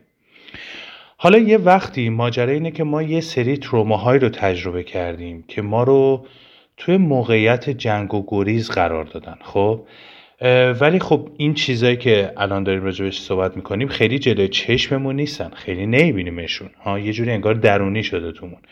خب این عصبانیت ها میمونه و همینجور روی هم تلمبار میشه روی هم تلمبار میشه و این رو به ما القا می‌کنه که ببین تو باید بجنگی. ولی وقتی که خب از طرف بپرسیم که با کی باید بجنگی سر چی باید بجنگی برای چی باید بجنگی ممکنه خیلی آگاهی نسبت بهش نداشته باشه. یعنی چی می‌خوام بگم؟ یعنی می‌خوام بگم که انگار از یک چیز نامعلومی عصبانی ما و زورمون بهش نمی‌رسه و برش میداریم و اونا رو رو سر همدیگه خالی می‌کنیم. ها. یعنی دیدیم یه سری بچه هایی که زورشون به زورگویی و پرخاشگری و آزار اذیتی که بالاخره حالا یا پدر یا مادر حالا یا تو محیط آموزشی مثلا یک مربی که بالاخره قدرت بالاتری داره بهش میرسونه خب زورش به اون نمی‌رسه دیگه خب. یک همچین حالتی که طرف مورد قلدری قرار بگیره یک احساس ناتوانایی رو توش شکل میده. ها. یعنی الان تو همین مثالی که داریم می‌زنیم اینجوری میشه که این بچه برای به دست آوردن احساس کنترلش و احساس اینکه می‌تونه از خودش دفاع بکنه و قویه هرسش رو سر یه آدم دیگه خالی می‌کنه. حالا اون می‌تونه خواهر برادر کوچیکترش باشه یا می‌تونه یکی از همکلاسیاش توی مدرسه باشه یا بچه همسایه باشه یا هر کس دیگه ای چون زورش به اون آدم بزرگا نمی‌رسه ها. برای همینه که مثلا می‌بینیم خیلی از این بچه ها که حالا یا مراقبت کننده یا مربی بدی داشتن خودشون آدمای پرخاشگری توی محیط جمع دوستیشون. این خشونت یا پرخاشگری در واقع یه جور واکنش به یک ترسیه که قبلا به خاطر اون تروما تجربه شده.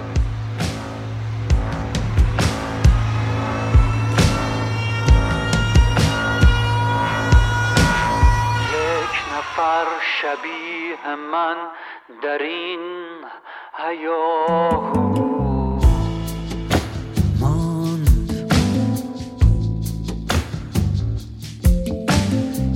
یک نفر شبیه تو سرود رفتن خواند. یک نفر در اوج خشم شب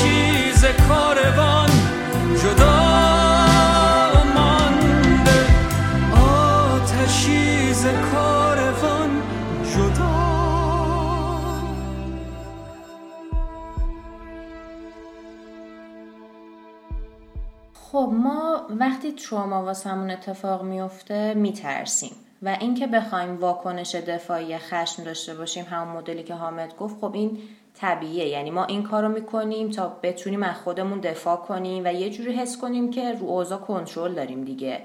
ولی خب اینکه بخواد این خشم این مدلی بیرون ریخته بشه و به جای اینکه بخواد با اون ترس اصلی مقابله بشه رو سر یه چیز دیگه یا یه کس دیگه یا حتی خیلی وقتا روی خودمون یعنی یه رفتارهای خود تخریبگرانه این, این شکلی بخواد خودشون نشون بده خب سازنده نیست دیگه. میشه هر وقت که دیدیم یه حس خیلی شدیدی رو تجربه می‌کنیم یا یه رفتار مبالغه آمیز داریم چه حالا تو اون زمینه پرخاشگریه یا چه تو اون زمینه ای که آدم احساس می‌کنه که همیشه قربانیه یه کوچولو واستیم و از دور به اوضاع نگاه کنیم و فکر کنیم که خب آقا الان چی شد؟ چرا یه دفعه من پریدم یه ور قطب؟ اینجوری شاید کمی راحتتر بتونیم یه جایی وسط هر دو قطب مبالغه آمیز پامون رو زمین بذاریم. و اینطوری می‌تونیم که جلوی بخش زیادی از این پرخاشگری های خودمون رو بگیریم و دست کم توی این اوضاع یه کمی فشار این عصب, عصب بودن های وسط خیابون رو از رو دوش همدیگه برداریم. ببین اینایی که تا الان صحبت کردیم در مورد واکنش هایی بود که ما در مقابل یک اتفاقی که حالا تروماتیک باشه می‌تونیم از خودمون نشون بدیم. یه تجربه دیگه ای که توی بعضی از تروماها اتفاق میفته و خب حالا شاید خوب باشه که اینجا راجبش حرف بزنیم. از بین رفتن اعتماده یعنی ایجاد یک بدبینی در اون شخصی که اون تروما رو دیده ها؟ و خب این باعث بشه که اون دلبستن برای اون آدم سخت بشه. این حالت به خصوص طی یک اتفاقی رخ میده که یک حالتی بهش میگیم مثلا مورال اینجری یا ضربه اخلاقی مثلا. یه مثال بزنم برای اینکه این یکم روشنتر بشه. ببین یه شرایطی رو تصور کنیم که یه پلیسی طی یک مأموریتی که مثلا یه گروگانگیری انجام شده باید تصمیم بگیره که به اون شخص گروگانگیر شلیک بکنه یا نه در حالی که اون آدم یک بچه مثلا کوچیکی رو در بغلش گرفته و درخواست داره که بهش اجازه فرار بدن ها؟ یعنی یک شرایطی که ریسک خیلی بالایی داره. یا مثلا فرض کن یک سربازی باید دستور فرمانده خودش رو توی جنگ اجرا بکنه و حالا یک بمبی خونپاره چیزی بندازه توی مقر دشمنش که در نزدیکی یک حالا منطقه مسکونیه. حالا بگیم مثلا چه کنار مثلا یه مدرسه ای ها؟ و ممکنه که افراد خیلی بیگناهی اونجا کشته بشن. یه تعداد بچه اونجا از بین برن. اگه توی یک همچین موقعیتی که ریسکش خیلی بالاست و پیامدهای یک خطای کوچیک خیلی جدیه و خب این وسط بحث ارزش های اخلاقی هم اومده وسط و ممکنه که اونها زیر پا گذاشته بشه یعنی یک چالش اخلاقی ایجاد بشه که کشتن بچه یا نه کشتن اون شهروندان یا نه. خب حالا تو این شرایط تصور کن که یک فردی تو جایگاه قدرت پیدا بشه و این دستور رو بده. یعنی دستور شلیک به اون گروگانگیر یا دستور شلیک به اون مقر دشمن رو بده و این اتفاق هم بیفته که خب یه تعداد زیادی مثلا شهروند بیگناه کشته بشن ها؟ اتفاقی که برای آدمای اون جامعه میفته چیه؟ یک ضربه اخلاقی می‌کنن. چرا چرا این اتفاق میفته؟ به این دلیلی که ببین ما طبیعتا به عنوان شهروند از حالا نیروی امنیتی کشور یا هر چیزی توقع داریم که برای ما آرامش ایجاد بکنه دیگه ها. وقتی که عکس این رخ میده انگار ظرفیت اعتماد کردن ما رو میاره پایین. و حتی می‌تونیم بگیم شاید حتی تخریبش می‌کنه. یعنی اون بحث اعتماد اجتماعی رو که یکی از اون پارامترهای سرمایه اجتماعی جامعه است اونو می‌تونه تخریبش بکنه واقعا. تو این شرایط انگار که ما یک چیزی تو ذهنمون شکل می‌گیره که آماده ایم که دیگران همیشه به ما آسیب برسونن. آماده ایم که دیگران از ما سوء استفاده کنن یا ما رو تحقیر کنن ها. بخشی از این بیاعتمادی که ما الان توی جامعه به هم دیگه داریم یه مقداریش به اینا برمیگرده. یه چیز دیگه همینه که ضربه اخلاقی باعث آسیب خیلی جدی به احساس دلبستگی ما میشه. حالا این دلبستگی ممکنه فرد به فرد باشه یا فرد به جامعه باشه یا یکم از اون اشلش رو بزرگتر بکنیم به همون مام میهن باشه به اون وطن باشه به اون کشور باشه. یعنی اینجا که ما داریم راجع به تروما اجتماعی صحبت می‌کنیم بیشتر از این نوع دیگه ها. و خب داریم می‌بینیم که این اتفاقات باعث حجوم بیشتر آدم ها به سفارتخانه های کشورهای خارجی میشه برای مهاجرت. خانه در حجوم ترس و توفان خانه در سیاهی زمستان. خانه در وجود و تار و پودم. خانه ای صاحبش نبودم. خانه در حجوم ترس و توفان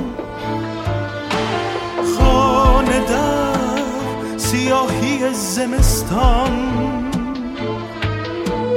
خانه در وجود و تار و بودم ماندم در خانه که صاحبش نبودم که روز و شب برایش جای ترانه مرسی سرودم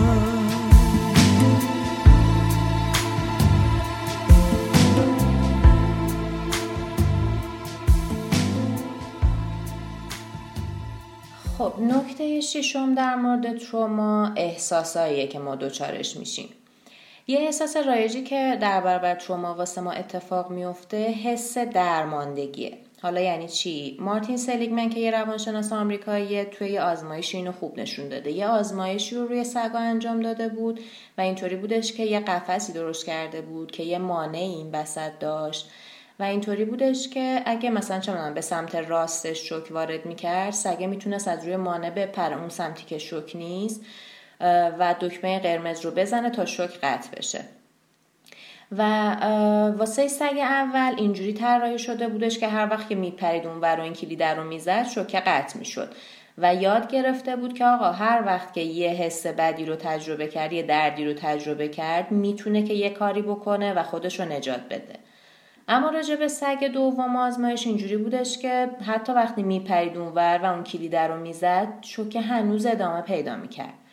و خب بعد یه مدتی که این اتفاق براش تکرار شد حتی وقتی اون طرف دیگه هم شوک قطع شده بود تلاش نمی‌کرد که بپره اونور یعنی احتمالا تجربهش اینجوری شکل گرفته بود که خب آقا چه کاریه دیگه من بپرم اونورم که بازم شوکه هست در حالی که نبوده در واقعیت. هیچ تلاشی نمی‌کرد نه میپرید نه دوم تکون می‌داد و نه حتی واق واق می‌کرد. و خب این حالت اون چیزیه که سلیگمن بهش گفته درماندگی آموخته شده. و خب ما وقتی دچار تروما میشیم یه حسی از درماندگی رو تجربه می‌کنیم که آقا بی خیال دیگه هر کاری کنیم هم انگار هیچی درست نمیشه.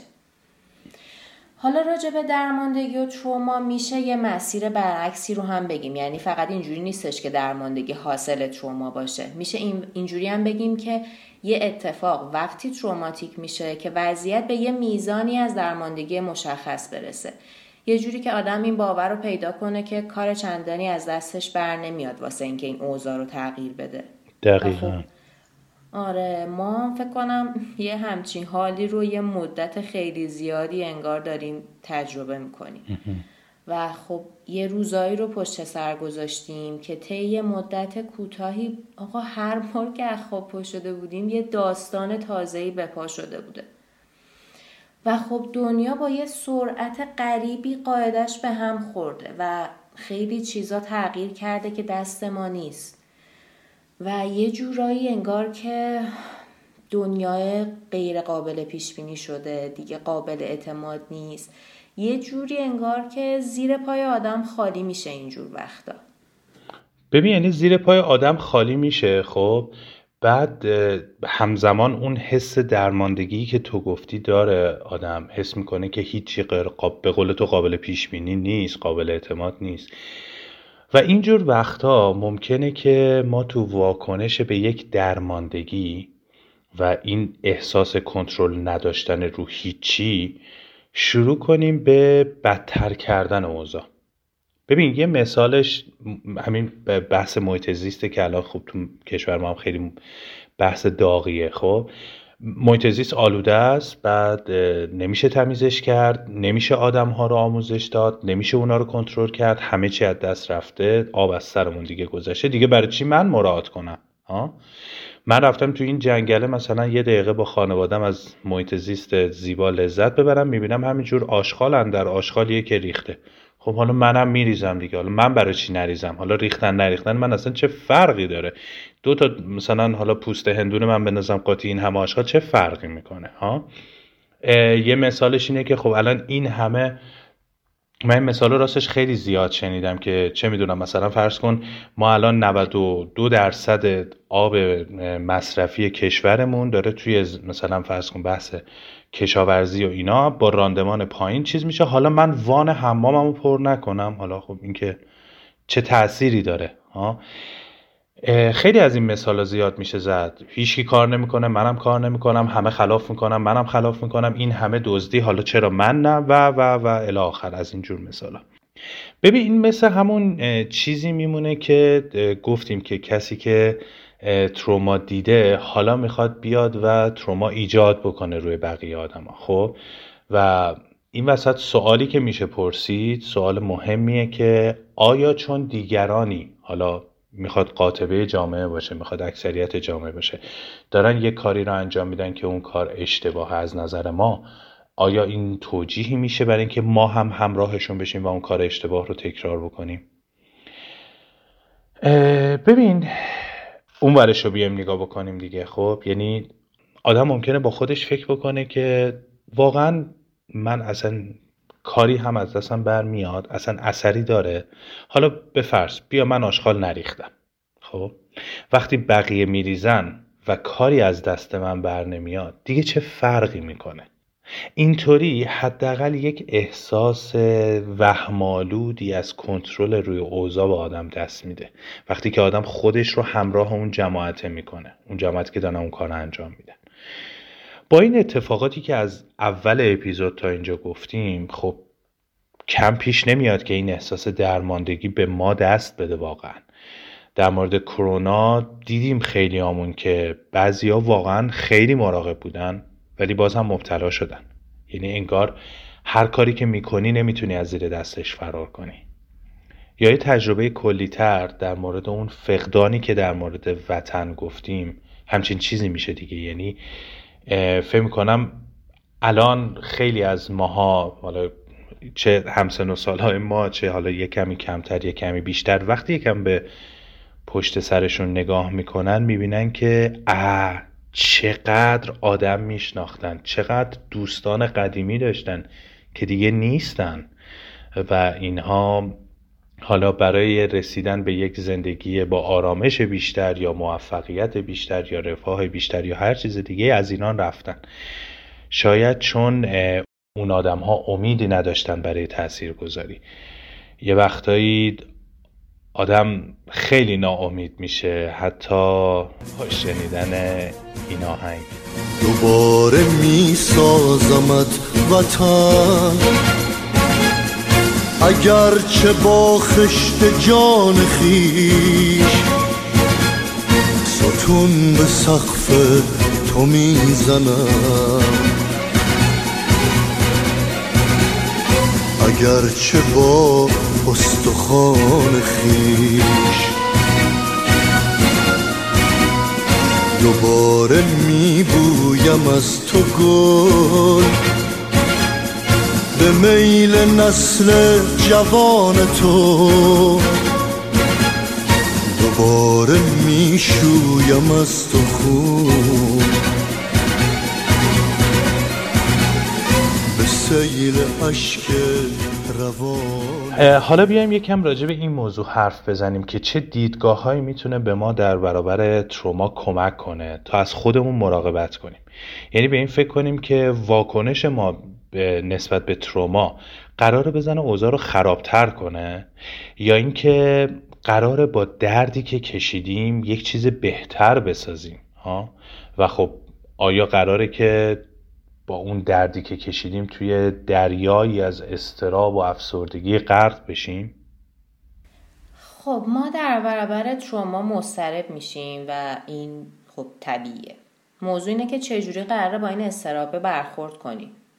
مثلا اگه احساس کنیم همین الانه که من خلوچل بشم و سر به بیابون بذارم و به قولی پنیک کنم خب کار خراب میشه.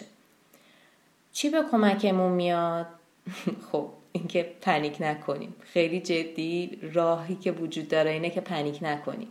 یکم بیشتر بگم تا این منظور روشن بشه. ما وقتی که تحت استرس شدید قرار داریم خب واسمون خیلی سخت میشه که بتونیم اوضاع و شفاف و روشن ببینیم و اون توانمندیایی که همیشه داشتیم و تو اوضاع سخت به دادمون رسیده سخته که به اینا دسترسی داشته باشیم تو اوضاع تحت استرس. و ذهنمون تا می‌خواد شروع کنه اینکه فکر کنه راه و یکم باز کنه یه آلارم خطر و استرس هی میپره بالا تو کلمون بوق و آژیر و رنگ قرمز و اینا هی علامت میده. توی این تبلیغات دیدین که یه نوشته یا علامتی هی کوچیک و بزرگ میشه توجه ما بهش جلب بشه. این علامت خطر استرس هم همین جوریه انگار تو کله ما. هی آژیر می‌کشه هی بزرگ میشه کوچیک میشه و یه کاری می‌کنه که ما نتونیم اون کوله کمک های اولیه ذهنمون و توانایی های خودمون رو ببینیم. یه جوری با بزرگ شدنش جلوی دید ما رو می‌گیره. در مورد اون هیجانهای دیگه مثل اون مدل افسردگی که گفتیم بعد یه استرس طولانی مدت یه حال افسردگی و رخوتی آدم پیدا می‌کنه. راجع به اونم می‌تونیم همچین چیزی رو تصور کنیم که افسردگی میاد مثل یه پتوی آبی سردرنگ میشنه روی ما تا ما رو آروم کنه و یه کاری کنه که ما اون آلارم گنده استرس رو نبینیم و انقدر حرسش رو نخوریم که وای حالا چیکارش کنم. و خب آره ما آروم میشیم ولی داستان اینه که مشکل دوبل میشه. یعنی خطره به اون گندگی تو کله ما و ما حتی نمیبینیمش. و خب این علامت خطر بزرگ و اون پتوه دست به دست هم میدن و ما اون پشت مشتا اون کوله که داشتیم رو گم می‌کنیم. یعنی کوله توانمندیه رو داریم ولی چون دیگه جلو چشمون نیست احساس استیصال می‌کنیم. اصلا نمیریم. پو نمیشیم بریم بگردیم پیداش کنیم ببینیمش. یا اصلا تو ذهنمون این باور وجود نداره که اینو داریمش. مثلا تصور کنین که یه دوز دنبالتون کرده و بعد هی داری میدوی میدوی میدوی که برسیم به خونه و می‌خوایم با این کلیده در رو وا کنین اما این کلیده هی از دستتون میفته دقیقا دقیقا. آره دیدی؟ یعنی استرس وقتی خیلی زیاد میشه اصلا به طرز غریبی آدم دست و پا چلفتی میشه. یا مثلا دیدی مهمون داری می‌خوای سری همه چیزو چه می‌دونم تمیز کنی غذای آماده بشه بعد یهو دست آخر غذایی که مثلا یه عالمه. آره. آره مثلا پخش زمین میشه میریزه. یعنی هم کثیف میشه هم غذایی که پختی رو نداری. یعنی داستان اینه که ما تو اینجور وقتا چه می‌دونم اون دزده که دنبالمون کرده ما می‌تونیم اون کلیده رو تو قفله بچرخونیم. اصلا خود کلیده رو هم داریم یعنی راه حلش هم داریم. اما این آلارم گندهه باعث میشه که احساس کنیم که هیچ کاری از دستمون بر نمیاد. ببین دقیقا این چیزی که گفتی درسته. خب یه مثال دیگه اگه من بخوام بگم مثال یه قواسیه که کپسول اکسیژنش رو همراه خودش داره و به یهو به یه دلیلی این از کار میفته خب این قواس اگر آموزش هایی رو دیده باشه و اینا یه راههایی بلده که بالاخره بتونه از این موقعیت جون سالم به در ببره خب؟ و یک سری تجهیزاتی داره. اما تو اون لحظه ممکنه که اون فشار استرسی که بهش وارد میشه که آخ الان من ته آب خفه میشم و فلان اینها اجازه فکر کردن یا استفاده کردن از این تجهیزات رو بهش نده. خب یعنی یک حالتی مثل همون حالت دست و پاچلفتی که تو گفتی مشابه اون پیدا بکنه و نتونه از اون توانمندیاش استفاده بکنه. حالا بیایم فرض کنیم که یک کسی کنارش هست و تو این موقعیت می‌تونه بهش آرامش بده و می‌تونه راهنماییش بکنه کمکش بکنه و بهش یعنی این یاری رو برسونه که از تجهیزاتش استفاده بکنه و خیلی سریع مثلا به حالت عادی برگرد این مثال برای این گفتم که اون همراه قواس توی زندگی فعلی ما یه جوری در حکم همین گروه های دوستی همین گروه های اجتماعی حتی همین گروه های خانوادگی که بعضا ما داریم. یعنی اینها می‌تونن به ما کمک بکنن که از پس این استرس بر بیایم. درسته که الان به خاطر این شرایط کرونا حتی همون رو هم خیلی ما کمجون و ضعیف در کنار خودمون حس می‌کنیم ولی باز هم فکر می‌کنم که اینها ممکنه بتونه به ما کمک بکنه. برای اینکه ما بتونیم از اون کوله پشتی که تو گفتی و از اون تجهیزاتی که داریم استفاده بکنیم. آره ببینیم اصلا خب اصولا واسه همینه که میگن ترسش از خودش بدتره دیگه. یعنی اینکه اگه ما نترسیم انگار که یکم تواناتریم برای اینکه بتونیم مقابله کنیم با اون اتفاق بدی که داره واسمون میفته.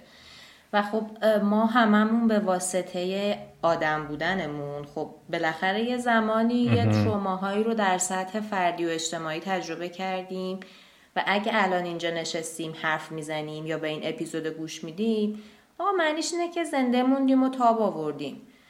ولی خب یه وقتایی هم این خیلی سخت بوده دیگه. یعنی اینکه میگم زنده معنیش اصلا نیست که بخوام اون رنج و دردی که آدما متحمل شدن و بگم که چیز کمی بوده. نه اتفاقا داریم اونو به رسمیت می‌شناسیم دیگه. آره. یعنی ولی به حال آره. زنده موندیم دیگه. آره.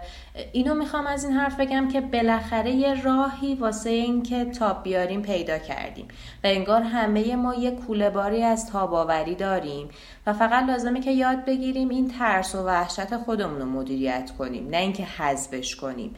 چون واقعیت اینه که حذف شدنی نیست. و خب ما هیجانامون یه پیامایی دارن مثل چم تب یا درد که به ما میگه یه چیزی داره درست کار نمی‌کنه. این هیجان ها میان برای اینکه به ما بگن که آقا تو باید آماده بشی برای اینکه یه کاری بکنی. یا این تب و درده میگه آقا بدنت یه جایش داره درست کار نمی‌کنه پشت برو درمان بگیر. خب خود به خود از بین نمیرن اینا یا اگه برن دوباره برمیگردن. هیجان ها مثل همین تب و دردن. و یه چیز دیگه که ما به واسطه این آدم بودنمون داریم اینه که خب یه سری حسا و هیجانایی رو تجربه می‌کنیم که خب همشون هم راحت و آسون نیستن و با اوضاعی که تا حالا گفتیم خب خیلی طبیعیه که یه وقتایی ترس برمون داره واقعا. یعنی اصلا اگه نترسیم چی کار کنیم؟ یکی از راههایی که به این مدیریت این هیجان کمک می‌کنه حرف زدنه. یعنی خیلی وقتا به صرف اینکه یکی به حرفا گریه ها یا قرای ما گوش میده اون آلارم و اون پتوه تو سر ما کوچیک میشه از شدتشون کم میشه و اینجوری ما می‌تونیم تازه شروع کنیم به فکر کردن و راه ما به سمت رسیدن به اون کوله های توانمندیمون بیشتر میشه باز میشه یعنی. ولی خب اگه وحشت کنیم حتما خرابکاری می‌کنیم و با خرابکاری بیشتر بیشترم وحشت می‌کنیم و اینجوری یه چرخه معیوبی شکل می‌گیره که نمی‌ذاره ما به اون کوله بار توانمندی و خلاقیتمون بریم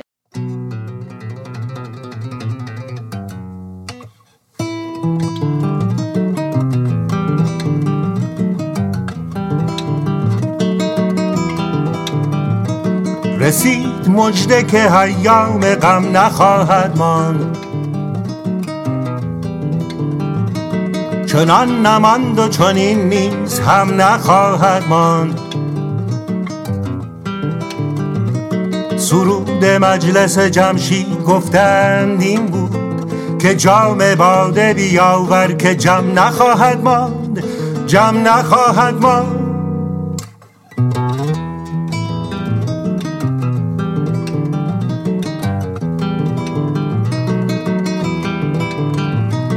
که جای شکر و شکایت ز نقش نیک و بد است. چو بر صحیفه هستی رقم نخواهد ماند.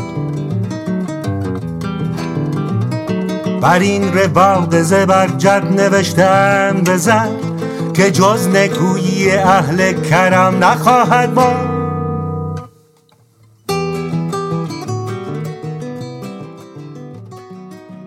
از کوله بار تاباوری حرف زدیم الان اینجا پریا. از این بگیم که خود این تاباوری اصلا یعنی چی؟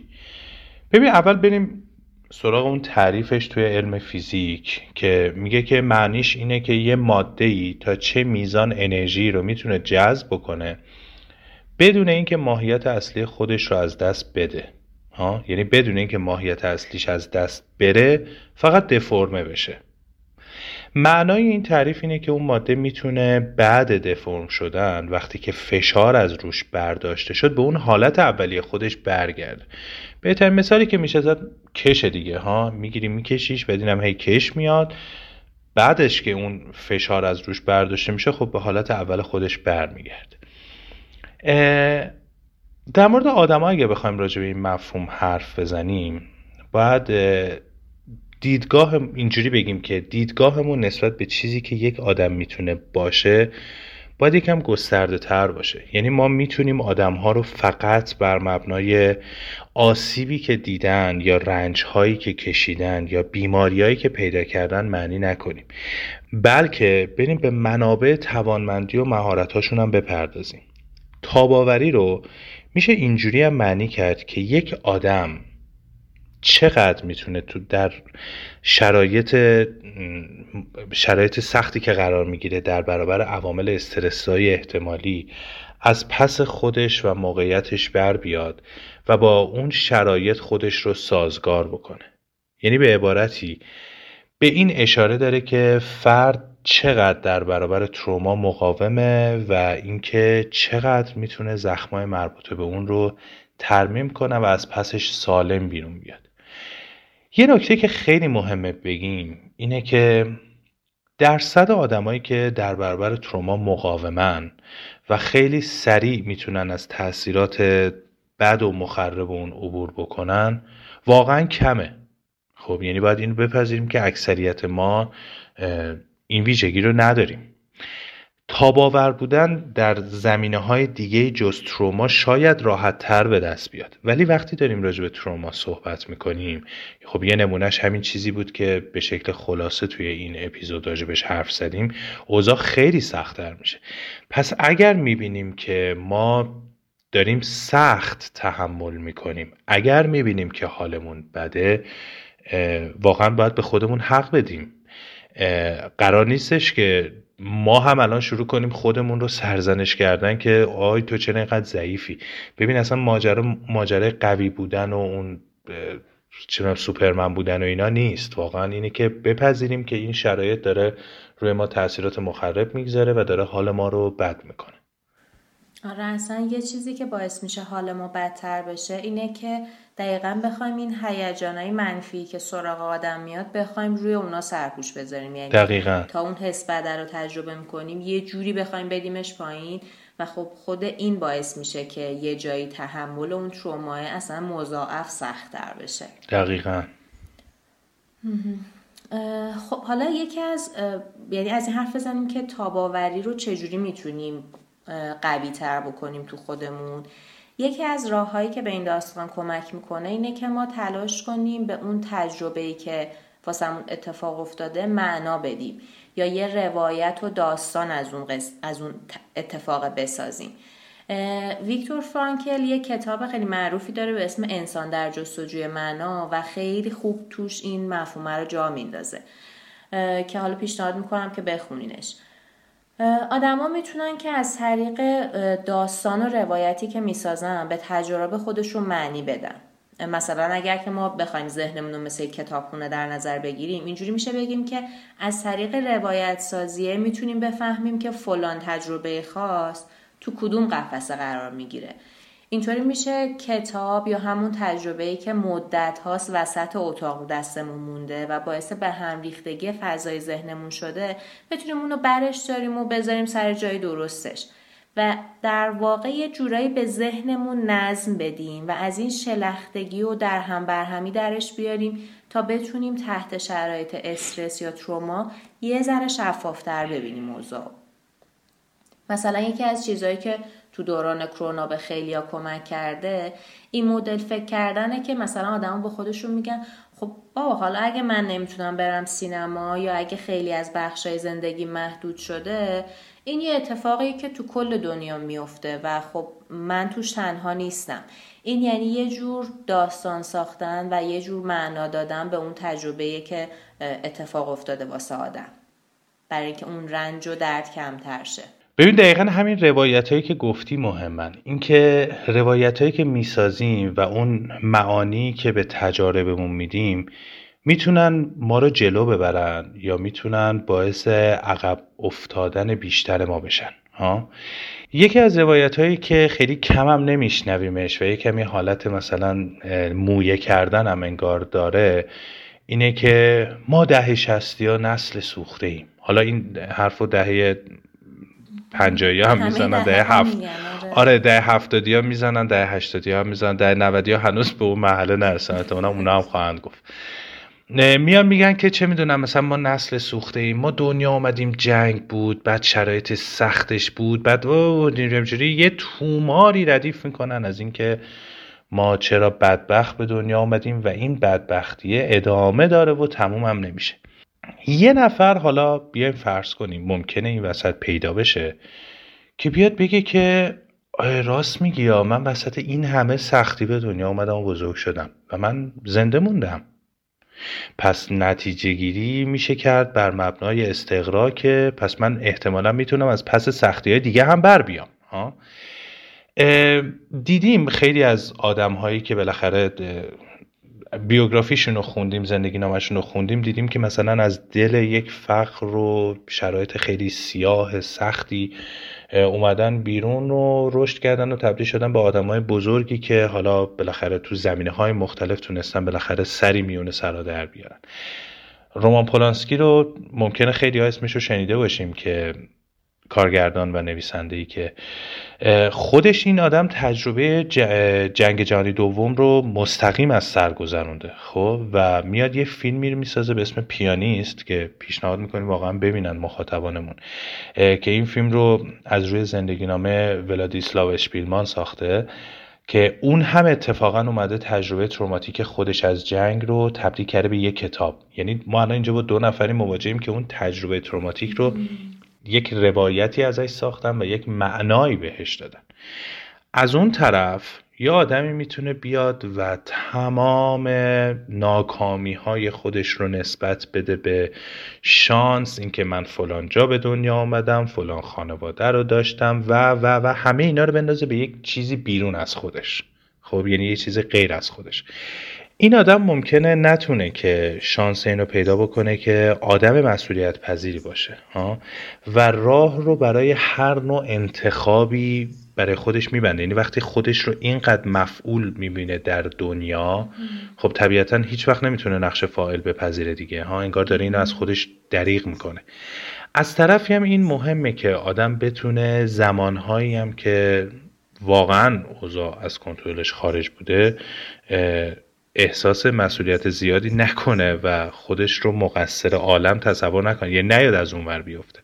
ما داریم همونجور که تو هم گفتی داریم یک راجب یک شرط بینابینی صحبت می‌کنیم که بتونه آدم پاش رو روی زمین واقعیت بگذاره. آره دقیقا. یعنی یه جاهایی اینطوری نباشه که فکر کنیم من همه کار می‌تونستم بکنم ولی نکردم. دقیقا. خودمون رو مقصر بدونیم. و از اون طرف هم اینجوری نباشیم که انقدی ناامید بشیم که بگیم آقا من اصلا حق انتخابی تو زندگی ندارم. دقیقا. تو یه جایی وسط باستیم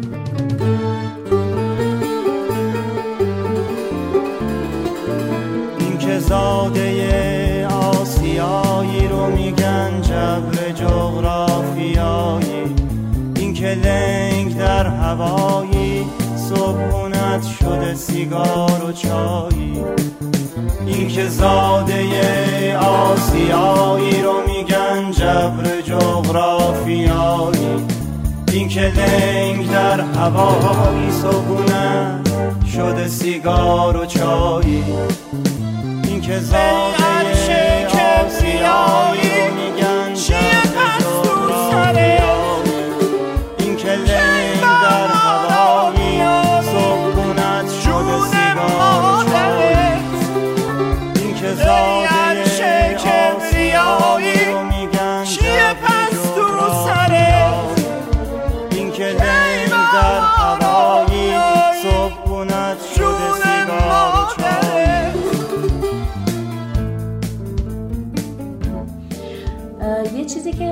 مهمه اینه که باید حواسمون به این داستانی که گفتی این روایت هایی که ما رو عقب می‌برن حواسمون به اینا باشه. یعنی یه مدل فکر کردن به داستان نامیدایی که این روزا به خاطر همین داستان تروماهای اجتماعی درگیرش هستیم اینه که در نظر بگیریم که خب لزوما اینجوری نیستش که امیدواری خوبه و ناامیدی بده. یه وقتایی هم امیدواری زیادی می‌تونه مخرب باشه. مثلا همینی که همه تو گفتی که آدم میگه من این همه سختی رو تاب آوردم بله. پس از عهده خیلی چیزای دیگه برمیام. مثلا این اگه بیاد به جای اینکه بگه خیلی چیزای دیگه فکر کنه که از پس همه چی برمیاد خب یه جوری فاز همه توانی میشه دیگه قدر قدرت طوری میشه. که قبلا هم راجع صحبت کردیم توی اون اپیزود کرونا که چقدر می‌تونه مخرب باشه واقعا. آره آره. و یه, یه خطری که اینجا داره این مدل فکر کردنه اینه که خطری که احتمال وجودش هست رو کمتر از حد معقولش برآورده می‌کنه. و اینجوری دست دستی آدمی میاد خودش رو توی موقعیتی قرار میده که اتفاقا یه ترومای جدیدی رو دوباره تجربه می‌کنه. حالا از طرفی اینجوریه که یه وقتایی حالا ناامیدی ها خودشون می‌تونن بشن آغاز جدید. یعنی اگه ما اون امکان قبلی رو که در نظر گرفته بودیم و حالا با توجه به شرایطی که توش هستیم ناممکن به نظر می‌رسه بذاریمش کنار و واسهش سوگواری کنیم اینجوری راه واسه امید و امکان تازه باز میشه. می‌دونین میشه اینجوری بگیم که خب امید زیادی شبیه به یه هزیانه. و از اونور اگه ناامیدی زیاد رو اجازه بدیم در ما بیاد خب افسرده میشیم حتما. یه چیزی که هست اینه که خب ما خیلی چیزا رو از دست دادیم یا نداریم یا داشتنشون ناممکن به نظر میاد. اما خب یه چیزایی هم داریم اگه بگردیم. یعنی می‌خوام بگم هم ناامیدی ها رو ببینیم و هم امیدواری ها رو. هر دوی اینا یه بخشی از تجربه بشری ما هن و اینکه ما بخوایم تلاش کنیم هر کدوم از این دوتا رو انکار کنیم به هر حال رو به عقب میریم. ببین یه مثال دیگه اگر بخوایم بزنیم میشه مثال همین داستان گرون شدن خونه که خب از چند سال پیش کم شدت بیشتر هم گرفته و الان هم که دیگه خب همینجوری قیمت ها رو به آسمون دارن صعود می‌کنن. خیلی میشنویم که این وسط یه کسایی خب بالاخره راجع به موضوع صحبت می‌کنن که اگر کسی تا الان تونسته خونه بگیره گرفته اگر نتونسته دیگه نمی‌تونه و نخواهد توانست. و خب استدلال هم استدلال درستی دیگه. خب تو چقدر درآمد داری؟ چقدرش رو پس انداز بکنی؟ بعد با اون مقدار پس انداز کردن چیکار میشه کرد که مثلا آخرش برسه به یک خونه ای خب؟ خب این خیلی دردناکه. خیلی غم خیلی شاید حتی بتونیم بگیم عصبانی کننده است. یعنی واقعا چیز خیلی عجیب غریبی نیست اینکه یه کسی بخواد صاحب یک خونه بشه. خب حالا همه این توضیحات درست ولی این اتفاق رخ داده. ما الان اگر بخوایم که توی این قصه بمونیم و همینجوری هی بهش فکر بکنیم غرق میشیم توش. یعنی ناامید میشیم که خب من دیگه نمی‌تونم خونه بگیرم. و حالا اون وقت ممکنه بریم سراغ اون عکس منفی بعدیش که پس من اصلا برای چی پس انداز کنم؟ اصلا این همه سالم بی خود پس انداز کردم یعنی ما اگر نتونیم که دست از سر آرزوهای قبلی برداریم ناامیدی یقمون ول نمی‌کنه. ببین بیا اینجوری نگاه بکنیم به ماجرا که واقعا زندگی قرار نبوده که خیلی همه چیش گل و بلبل باشه. خب این چیزی که از طریق این کارتونای دوره بچگیمون دیزنی به خوردمون می‌داد که هپیلیه به رفته رو اینا اینا همون فانتزی قشنگی که واسمون ساخته شده. واقعا قرار نبوده که اینجوری بشه. خب ما باید این توانمندی رو در خودمون ایجاد بکنیم که بتونیم از امید قبلیمون جدا بشیم دل بکنیم و بتونیم امید جدید بسازیم. ببین اینکه ما بخوایم خونه داشته باشیم و صاحب یک خونه باشیم چیز عجیب غریبی نیست. چیزی نیستش که بگیم زیاده خواهیه. چیزی نیستش که بگیم او تو چه توقعاتی داری؟ نه واقعا این شاید یکی از اون ابتدا آره آره یکی از اون ابتدایی ترین چیزهاییه که بالاخره هر آدمی حالا زندگی می‌کنه کار می‌کنه که خودش رو به اون نقطه برسونه که هم برای خودش و هم برای مثلا بازماندگانش بتونه بالاخره و وقتی که می‌بینی که یک همچی چیزی خب واقعا عصبانی کننده است یعنی بالاتر هم راجبش حرف زدم. ولی می‌خوایم بگیم که اوکی الان شرایط اینجوریه که نمیشه خونه گرفت. خب؟ حالا بیایم به این فکر بکنیم که با اون پولی که می‌تونیم هر ماه پس انداز بکنیم چه کارهای دیگه ای میشه انجام داد؟ اگر این توانمندی رو داریم که پولی رو پس انداز بکنیم خب؟ اگر این توانمندی رو داریم بیایم یه بار دیگه با یک طرحریزی جدید بکنیم بر اساس آرزوهای جدید امیدهای جدید و ببینیم خب با این الان میشه چیکار کرد. این در واقع اون امید قبلیه هر چقدر که حق ما باشه توی این شرایط به نظر می‌رسه نشدنیه. و خب برای آره، اینکه. بتونیم آره. امید جدید بسازیم لازمه که قبلیه رو یه کمی ازش دل بکنیم تا راه باشه واسه امید و آرزوهای جدید. دقیقا. خب موضوع آخری که می‌خوایم ازش حرف بزنیم بازگذاشتن راه فانتزی و حفظ ارتباطات اجتماعیه. گفتیم که ما وقتی تو شرایطی هستیم که مدام و مدام چیزای تروماتیک اتفاق میفته ممکنه حس درماندگی و ناامیدی خیلی شدیدی داشته باشیم. و خب می‌تونیم جلوشون تسلیم بشیم و هیچ حق انتخابی واسه خودمون قائل نباشیم که خب اتفاقیه که خیلی آدم ممکنه تجربهش بکنن.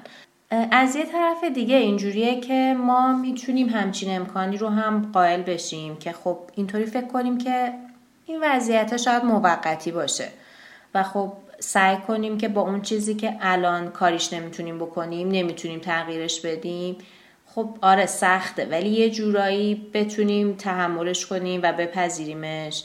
و در این حال که توی این سختیه هستیم اجازه بدیم که ذهنمون باز بشه تصورات و فانتزیامون راه داشته باشن برای اینکه بیان تو سر ما و یه جورایی به یه آینده ای فکر کنیم که دلمون می‌خواد که بسازیمش.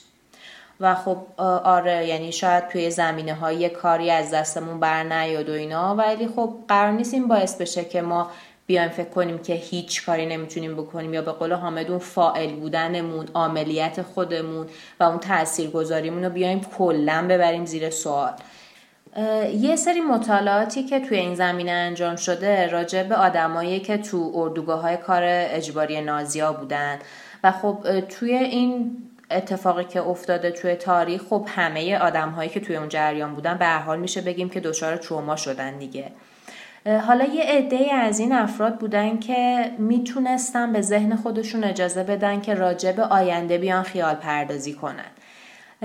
توی مصاحبه هایی که روی این افراد انجام شده اینجوری نتیجه گرفتن که انگار اینا میپذیرفتن که خب این شرایطی که توش دارن زندگی می‌کنن حسابی نامعقوله ناعادلانه است گنده هستن و خب حقشون نیست. یعنی حق هیچ آدمی نیست.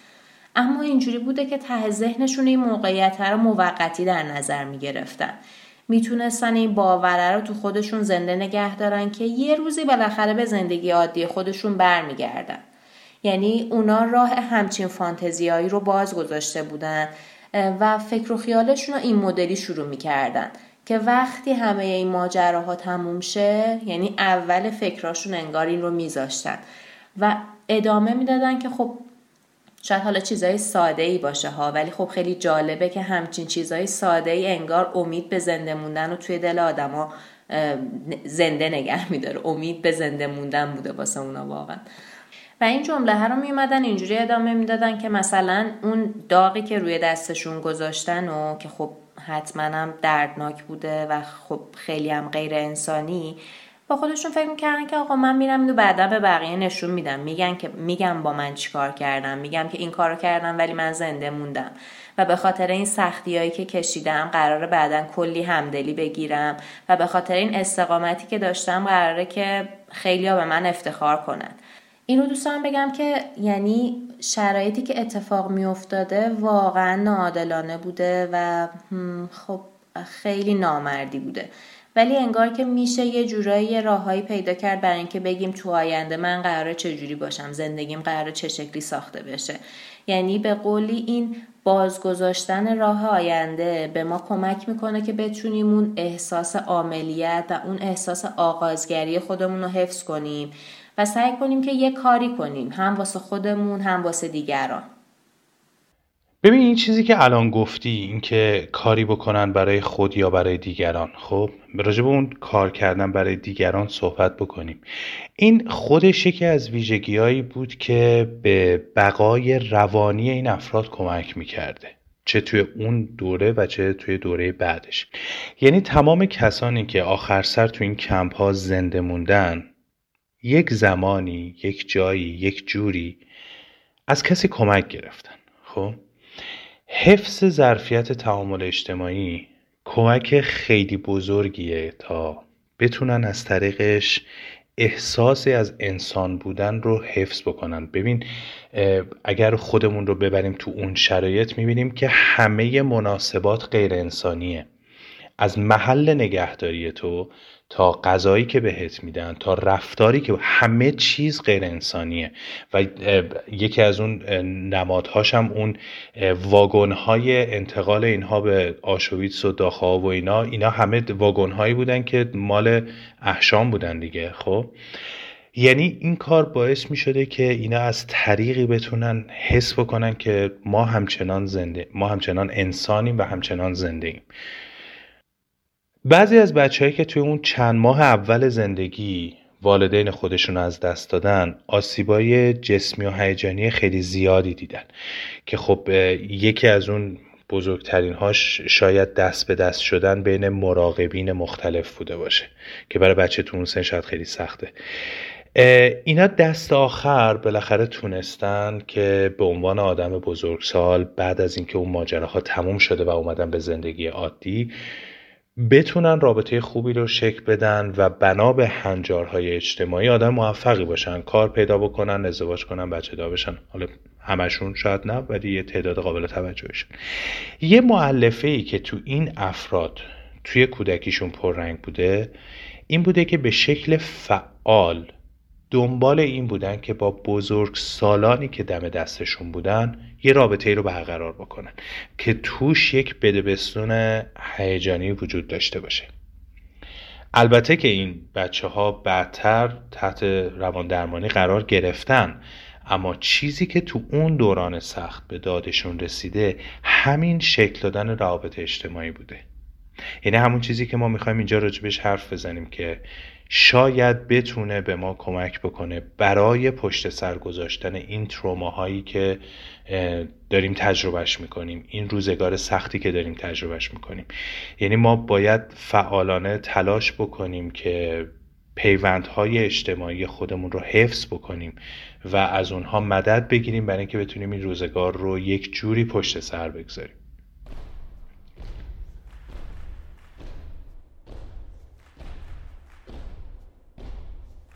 زندگی وقتایی با همون بد تا می‌کنه و الان مدت هاست که با ما بد تا کرده و خدایی حق ما این نبوده. ما درد داشتیم و خواستیم که این درد رو به کلمه تبدیل کنیم و اینجوری شد که این اپیزود متولد شد. ممنون که به صدای ما گوش کردیم حالا کمی آرومترین برای دیدن کوله بارمون. امیدواریم که شما هم آرومتر باشین تا کنار هم کم کم خونمون رو بسازیم.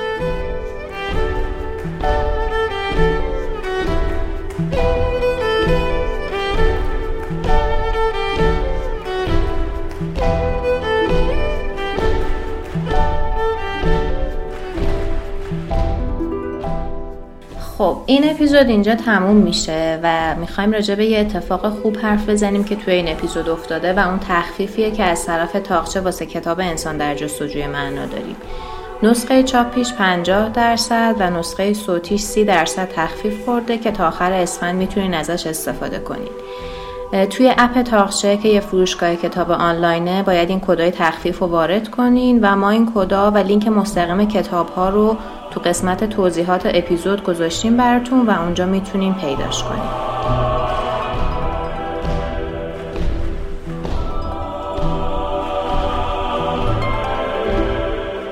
طبق معمول این رو بگم که می‌تونین از طریق شبکه های اجتماعی از طریق اینستاگرام، تلگرام و توییتر با ما در تماس باشین و از طریق وبسایت هماوان institute.com هم می‌تونین به پادکست ما دسترسی داشته باشین. اگر که این پادکست رو دوست داشتین ازتون می‌خوایم که به دوستاتون و به آشنایانتون معرفیش کنین.